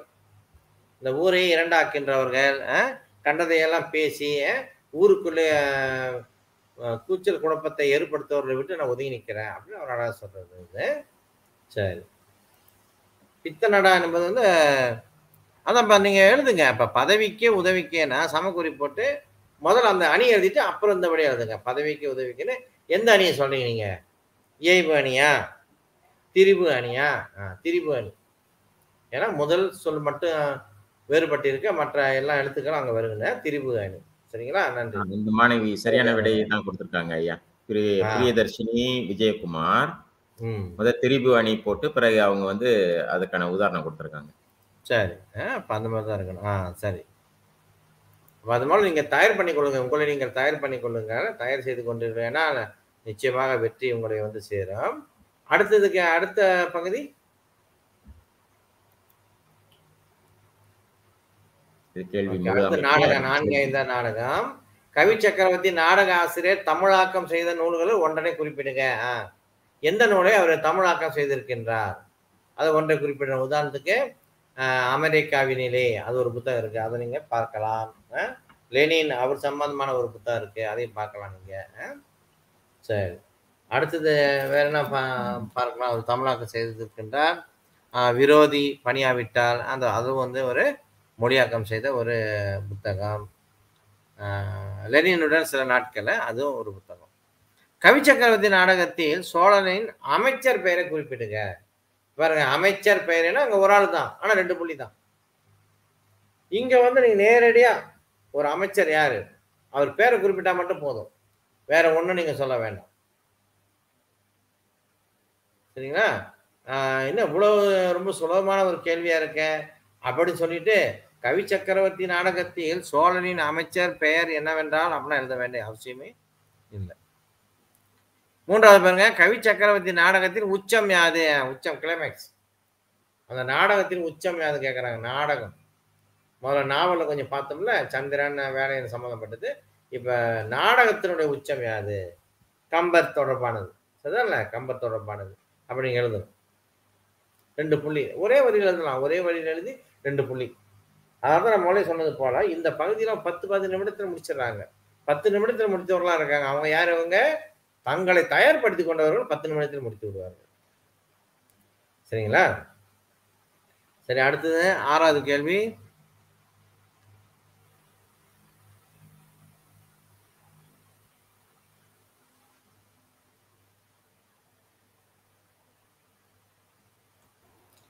ஆறாவது கேள்வி பார்ப்போம். ஓகே கூற்று கொடுத்துருக்காங்க பாருங்க. புலவரை புலவர் ஒன்று பேசுகிறார் பிற கம்பர் அதற்கு பதில் பதில் இருக்கிறார் அங்கம் ஒன்று காட்சி ஒன்று பக்கம் இருபத்தைந்து இருபத்தாறு. கம்பரே எழுபது பாடல்கள் கொண்ட ஒரு சிறு பிரபந்தம். இதை ஏற்றி இந்த சித்தூரில் அரங்கேற்றி விட்டதற்காக சக்கரவர்த்தி இப்படி துரும்பாக எண்ணுவது விபரீதமாக இருக்கின்றது. வேண்டாம் இது புலமைக்கு அழகல்ல. அது கருமையாக்கியிருக்காங்க பாருங்க. இது புலமைக்கு அழகல்ல. அப்போ அங்கேயே நீங்கள் வந்து புரிந்து கொள்ள வேண்டாம். அதை நிச்சயமாக அதனுடைய சூழல் கேட்ட பொருள் கேட்பாங்க. அல்லது சொற்பொருள் கேட்பாங்க அப்படின்னு தெரிஞ்சுக்க வேண்டியதான் சரிங்களா? அக்கீழே வந்துருங்க. கேள்வி? இச்சூழலில் வெளிப்படும் கம்பரின் பண்பு நலன்கள் இரண்டனை குறிப்பிடுங்க கம்பர். புலவர் ஒன்று பேசினார அதை நீங்கள் நினைவில் வைத்துக்கொண்டு கம்பரை பற்றி நீங்கள் எழுத வேண்டும். அவரை பற்றி எழுதிவிடக்கூடாது கம்பரின் பண்பு இரண்டரை நீங்கள் நீங்க எழுதணும். ரெண்டு புள்ளி. இச்சூழலில் காணப்படும் இடப்பின்னணியை எழுதுங்க. ஆ இது எங்கே இடம்பெற்றிருக்கும் அரண்மனையா? கம்பரணி வீடா? வீடா? சடையப்ப வள்ளலுடைய வீடா? அல்லது திருவழுந்தூரில் நடைபெறுகிறதா? அல்லது கோவிலில் நடைபெறுகிறதா? இதெல்லாம் அதான் இடைப்பின்னணி. ஏதாவது ஒன்று அது எந்த சூழலும் சரியாக நீங்கள் பார்த்து எழுத வேண்டும். இதெல்லாம் நீங்கள் கதையை படித்தீர்களா உங்களுக்கு தெரியும். இரண்டாவதாக பயிற்சி செய்தால் உங்களுக்கு தெரியும். இதே கேள்விகள் திரும்ப திரும்ப வருது பாருங்க. நான் சொன்ன அந்த ஒரு அட்டவணையை போட்டு வைத்து நீங்கள் இதை இதே கேள்வியை திரும்ப திரும்ப பார்க்க பார்க்க உங்களுக்கு வந்து ரொம்ப பரிச்சயமாகிவிடும். புலமைக்கு அழகல்ல என்பது சூழலுக்கு ஏற்ற பொருள் யாது? கம்பர் ஒரு புகழ்பெற்ற கவிஞர் கவி சக்கரவர்த்தி. ஆனால் அவருக்கே புலவர் என்ன சொல்றாரு? புலமைக்கு அழகல்ல உங்கள் திறமைக்கு இது அழகல்ல நீங்கள் சோழ மன்னனை வந்து இழிவாக பேசக்கூடாது அப்படின்னு சொல்றாரு. சரிங்களா? அரண்மனை சரிதான். முதல்ல இழப்பின்னணி சரி இச்சூழலுக்கான காரணம் யாது? எழுபது பாடல்கள் எழுதியிருக்கீன்னு மேலே சொல்லியிருக்காரு. எழுபது பாடல்கள் நீங்கள் எழுதியிருக்கீங்க அப்படின்னு. அப்போ எங்கே எழுதியிருப்பாங்க? யார் எழுதியிருப்பாங்க? எப்போ எழுதியிருப்பாங்க? அதுக்கு பிறகு என்ன நடந்தது? அந்த காரணம் அந்த கதை உங்களுக்கு தெரிய வேண்டும். மூன்று புள்ளி ஒரு மூன்று வரியில முடிச்சிடணும். ஏர் எழுபதை எழுதிய கம்பேர். அப்படி கொஞ்சம் ஆரம்பித்து ஒரு மூன்று வரையில் நீங்கள் முடிச்சிடணும் பதினஞ்சு புள்ளி பாருங்கள் பதினைந்து புள்ளி. எப்படி பார்த்தாலும் நீங்கள் உதாரணத்துக்கு நீங்கள் உங்களால் நீங்கள் வந்து ஒரு பின்தங்கிய மாணவராக வைத்துக் கொண்டாலும் கூட ஒரு பத்து புள்ளி நீங்கள் எடுத்துடலாம். நீங்கள் கெட்டிக்கார மாணவராக இருந்தால் பதினைந்து புள்ளிகளும் எடுத்துடலாம். அதனால தான் ஏ பிளாஸ் எடுக்கின்ற மாணவர்கள் அதிகமாக இருக்கின்றார்கள். அவர்கள் இது போன்ற கேள்விகளை மீண்டும் மீண்டும் செய்து பார்த்து மனநம் செய்து கொள்கிறார்கள். எப்படி வந்தாலும் உங்களுக்கு விடை கிடைச்சி விடும் அதனால எடுப்பதற்கு நீங்கள் உங்களை தயார்படுத்திக் கொள்ள வேண்டும். சரி அடுத்த கேள்வி இன்னொரு மாணவி வந்து இப்ப ஒரு மாணவி அரண்மனை என்று குறிப்பிட்டார். இன்னொரு மாணவ மாணவி வந்து பிரியதர்ஷினி என்பவர் வந்து சோழ நாடு என்று குறிப்பிட்டிருக்கின்றார். அப்ப இரண்டு விடைகளும் ஏற்றுக்கொள்ளப்படுமா? ஆமாமா நிச்சயமாக இரண்டு விடையும் ஏற்று ஏற்றுக்கொள்ளப்படும். அந்த அரண்மனை எங்க இருக்கிறது? சோழ நாட்டிலே இருக்கிறது. அது போல. அதை நம்ம ஏற்றுக்கொள்ளலாம் ஒன்று சிக்கல்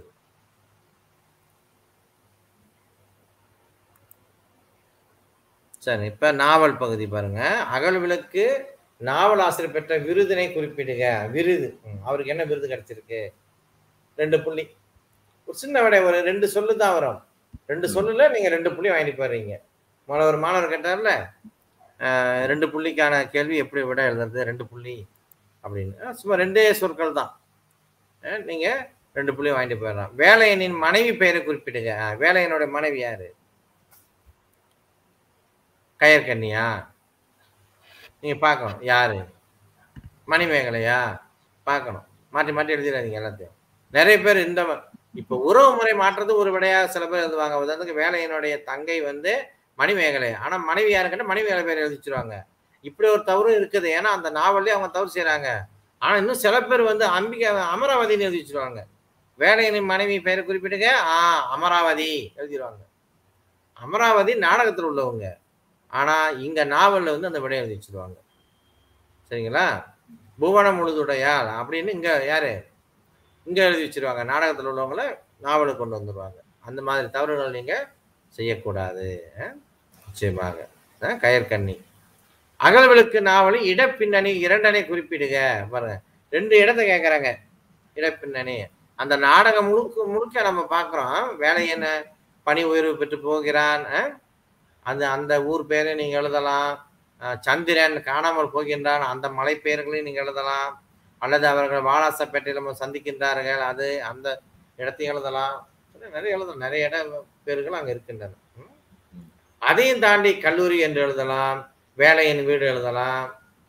சரிங்களா சந்திரனுடைய வீடு என்று கூட எழுதலாம். எல்லாமே இடப்பின்னணி தான் ரெண்டு புள்ளி. சரி அடுத்தது ஒன்பதாவது ஒரு கூற்றை கொடுத்து பிறகு நான்கு கேள்விகள் கேட்பார்கள் ஒன்பதாவது ஓகே. சூழல் கொடுத்துருக்காங்க. உங்கள் குடும்ப நன்மைக்காக வந்திருக்கின்றேன். தவறாக எண்ணக்கூடாது. அப்ப யார் வந்திருப்பாங்க? யாருக்கு? நான் சொல்வதை பொறுமையாக எண்ணி பார்க்க வேண்டும். ஒன்றும் அவசரம் இல்லை. ஒரு வாரம் இரண்டு வாரம் கழித்து முடிவுக்கு வரலாம் என்று அடிப்படையிட்டு பேசத் தொடங்கினார். யாருங்க? ஆசிரியரா? தன் நோக்கத்தை எடுத்துரைத்தார் வந்தவர். சாமானா பொறுமையோடு கேட்டிருந்து முடிவில் பழையபடி தம் தத்துவத்தை விளக்கினார். இன்ஸ்பெக்டர் சிரித்தாரா? யாரு? பள்ளி இன்ஸ்பெக்டர் வந்திருக்காரு. கலைமகள் வழியே வந்து உங்கள் வீட்டை தேடி கொண்டு வருகிறார். நீங்கள் திரும்பி போகுமாறு சொல்லி வழி அடைக்கிறீர்கள். உங்களுக்குத்தான் இந்த ஊரில் இளவரையை விட நில நிலபுணம் மிகுதி என்று கேள்வி. நீங்களே இப்படி சொல்லி பயந்தால் என்று நிறுத்தினார். சரிங்களா? அப்ப கீழே வந்துருங்க கேள்வி. பள்ளி இன்ஸ்பெக்டர் வந்து பேசுறாரு. இந்த மாதிரி உங்க பையனை நீங்க அனுப்பி விடுங்க அப்படின்னு. எங்க? உயர்கல்வி கற்க. இன்ஸ்பெக்டர் பண்பு நலன் என்ன? ரெண்டு புள்ளி. அப்போ ஒன்று போட்டு கல்வியின் மீது அக்கறை உள்ளவர். இரண்டு பிற நலனில் அக்க அக்கறை உள்ளவர். அவ்வளவுதான் ரெண்டு. எழுதிட்டா ரெண்டு புள்ளி.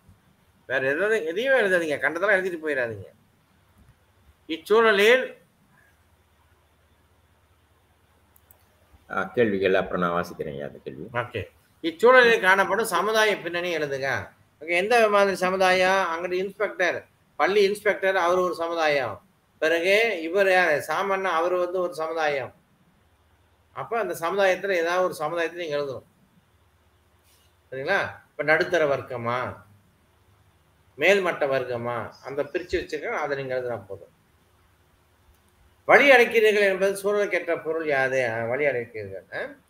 இன்ஸ்பெக்டர் சந்திரனை உயர்கல்வி கற்க அனுப்புமாறு கேட்டுக்கொள்கிறார். அதனை அஹ், சாமான்னா வேண்டாம் என்று தடுக்கிறார். அந்த வழி அடைக்கிறீர்கள் என்பது இந்த இடத்துல வந்து தடுக்கிறீர்கள். அதான் வழி அடைக்கிறீர்கள் தடுக்கிறீர்கள். ஏன் தடுக்கிறீர்கள்? கலை அவங்க கலைமகளே உங்க வீடை தேடி வராங்க. நீங்க ஏன் வந்து வழி அடைக்கிறீங்க? ஏன் தடுக்கிறீங்க? அப்படின்ற ஒரு பொருள். இச்சூழலுக்கான காரணம் யாது? ஒரு மூன்று வரியில நீங்கள் அதை எழுதிடணும். என்ன காரணம்? இன்ஸ்பெக்டர் வருகிறார். சந்திரனை உயர்கல்வி படிக்க அனுப்ப சொல்கின்றார். சாமனாவும் அதை மறுக்கிறார். அப்போ அந்த அந்த மூன்று புள்ளி நீங்கள் எழுதிடணும். மொத்தம் பதினஞ்சு புள்ளியை மாதிரி கேள்விகளை படியுங்கள். மாதிரி விடைகளை படியுங்கள். உங்களுக்கு அந்த சரியாக நான் சொன்னது போல நீங்கள் எழுத வேண்டாம். நான் வந்து நம்ம விரைவாக போவதற்காக அப்படியே கதை ஓட்டிட்டு போகிறேன் நீங்கள் அழகாக அது இலக்கண தமிழோட அழகாக நீங்கள் எழுதுனீங்கன்னா நிச்சயமாக ஏ பிளாஸ் உங்கள் கையில் இருக்கும். ஏதாவது கேள்வி மாணவி ஒருத்தவங்க கேட்டிருக்காங்க. அதாவது தமன்னாவை சந்திரன் அப்பா என்று பொதுவாக எழுதலாமா ஐயா? அப்படின்னு கேட்டிருக்காங்க. ஆ எழுதலாம். சாமனா என்று சொன்னாலும் சந்திரனுடைய அப்பா தான்.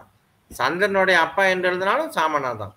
இப்போ அதுல எந்த ஒரு மாற்றும் அங்க இருக்காது. இப்போ சில மாணவர்கள் சாமனா என்று விடை எழுதினாலும் சரிதான். சில மாணவர்கள் சந்திரன் அப்பா என்று எழுதினாலும் சரிதான். அது போல. சரி. வேற எதேனும் இருக்குன்னா மாணவர்களே? வேறு கேள்விகள் இல்லைங்க ஐயா. அடுத்து போவோம். சரி வேற எதுவும் இல்லாவிட்டால் இந்த அளவோடு என்னுடைய இந்த விளக்கத்தை முடித்துக் கொள்கின்றேன். இந்த விளக்கம் உங்களுக்கு பயனை தரும் பயனை தந்திருக்கும் என்று நம்புகின்றேன். என்னிடமிருந்து ஏதேனும் குறைகளை நீங்கள் கண்டிருந்தால் நிச்சயமாக இருக்கும். அந்த குறையை மன்னித்து அருளுமாறு கேட்டுக்கொள்கின்றேன். எல்லாமே உங்களுடைய நன்மைக்காகத்தான் என்று ஒன்று கூடி இந்த பயிலரங்கை வழிநடத்தி இருக்கின்றோம் எனவே இந்த பயிலரங்கினை சிறப்பாக வழி நடத்துவதற்கு பெருந்துணை நின்ற அருமை நண்பர் திரு நா தமிழ்வாணன் அவருக்கு இந்த வேலையிலே நன்றியை தெரிவித்துக் கொள்வதோடு இந்த வாய்ப்பை வழங்கிய திருமதி பூங்கொழி திருமதி வசந்தி திருமதி மகாலட்சுமி ஒட்டுமொத்தமாக மாவட்ட கல்வி அலகம் அலுவலகம் ஆகியோருக்கும் திரளாக கலந்து கொண்ட மாணவர்களுக்கும் உங்களுடைய ஆசிரியர் பெருமக்களுக்கும் என்னுடைய நன்றியை தெரிவித்து விடைபெறுகிறேன். நன்றி வணக்கம். அமுதான தமிழே நீ வாழி என் ஆவியிலே கலந்து நாவினிலே தவழும். அமுதான தமிழே நீ வாழி தாய் தரும் பாலினிலும் நீ இருந்தாய் அவள் தாலாட்டு பாடலிலும் தேன் கலந்தாய். ஆயிரம் மொழிகளிலும் நீ சிறந்தாய் நான் அழைத்தாலும் அயர்ந்தாலும் துணை இருந்தாய். காப்பியனை தமிழுலகம் ஆள வைத்தாய் இங்கு காலமெல்லாம் வள்ளுவனை வாழ வைத்தாய். காப்பியத்துக்கோர் இளங்கோ கண்டெடுத்தாய் அந்த கான்முளையில் நானும் வந்தேன் கை கொடுத்தாய். ஐயா சீனி நைனா முகமது அவர்களின் ஒரு அற்புதமான கவிதை வரியது. எனவே இதுவரை மிகச்சிறந்த முறையில் நமக்கு எஸ்பிஎம் தமிழ் இலக்கியம் பற்றிய விளக்கத்தை மிகவும் நிதானமான முறையில் மிக தெளிவாகவும் விளக்கிய பேச்சாளர் ஐயா திரு ரவிச்சந்திரன் அவர்களே. அது மட்டுமின்றி இந்த அருமையான வாய்ப்பை வழங்கிய ஜோஹர் மாநில கல்வி அலுவலகத்திற்கும் அதன் அதிகாரிகளுக்கும் எல்லாத்தை விட மிக சிறந்த முறையில் பார்த்தீங்கன்னா நம்ம மாணவர்கள் மிக சிறப்பான முறையில் நமக்கு பதில் அளித்திருக்கின்றார்கள். நாம் கேட்ட கேள்வியில் நம்ம வந்து வலையொலியில் இந்த நிகழ்ச்சியை பதிவேற்றம் செய்தாலும் ஒரு நேரடி வகுப்பு போன்ற ஒரு உணர்வை ஏற்படுத்தி நம்ம கேட்ட கேள்விகளுக்கெல்லாம் அவ்வப்போது சிறந்த முறையில் பதில் சொல்லியிருக்கின்றார்கள். எனவே இந்த மாணவர்கள் தயார் நிலையில் இருக்கின்றார்கள் என்பதை நம்மால் உணர முடிகின்றது. இந்த மாணவர்களுடைய இந்த ஊக்கம் மற்ற மாணவர்களுக்கு ஒரு வழிகாட்டலாக அமையும் என்று நிச்சயமாக எதிர்பார்க்கின்றோம். அடுத்த முறை இன்னும் அந்த ப- பிரிவு இரண்டு இருக்கின்றது. ஸோ அதனுடைய அறிவிப்பு பின்னர் வரும் என்பதை தெரிவித்துக் கொண்டு கலந்து பயன்பெற்ற அனைவருக்கும் நன்றி கூறி இப்பொழுது நான் இதனுடைய வருகை பதிவை இங்கே பதிவு செய்கின்றேன். எனவே மாணவர்கள் இந்த வருகை பதிவை நீங்கள் உங்களுடைய பெயரை பதிவு செய்யுமாறு அன்போடு கேட்டுக்கொள்கின்றேன்.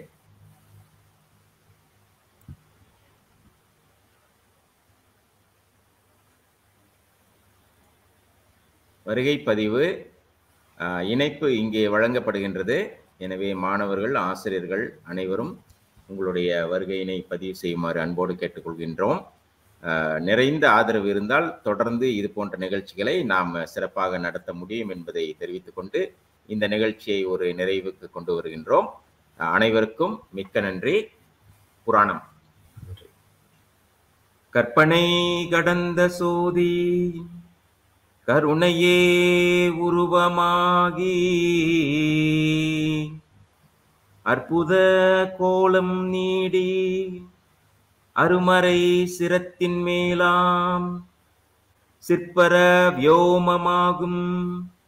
திருச்சிற்றம்பலத்துள் நின்று பொற்புடன் நடம் செய்கின்ற ஊங்கழல் போற்றி போற்றி.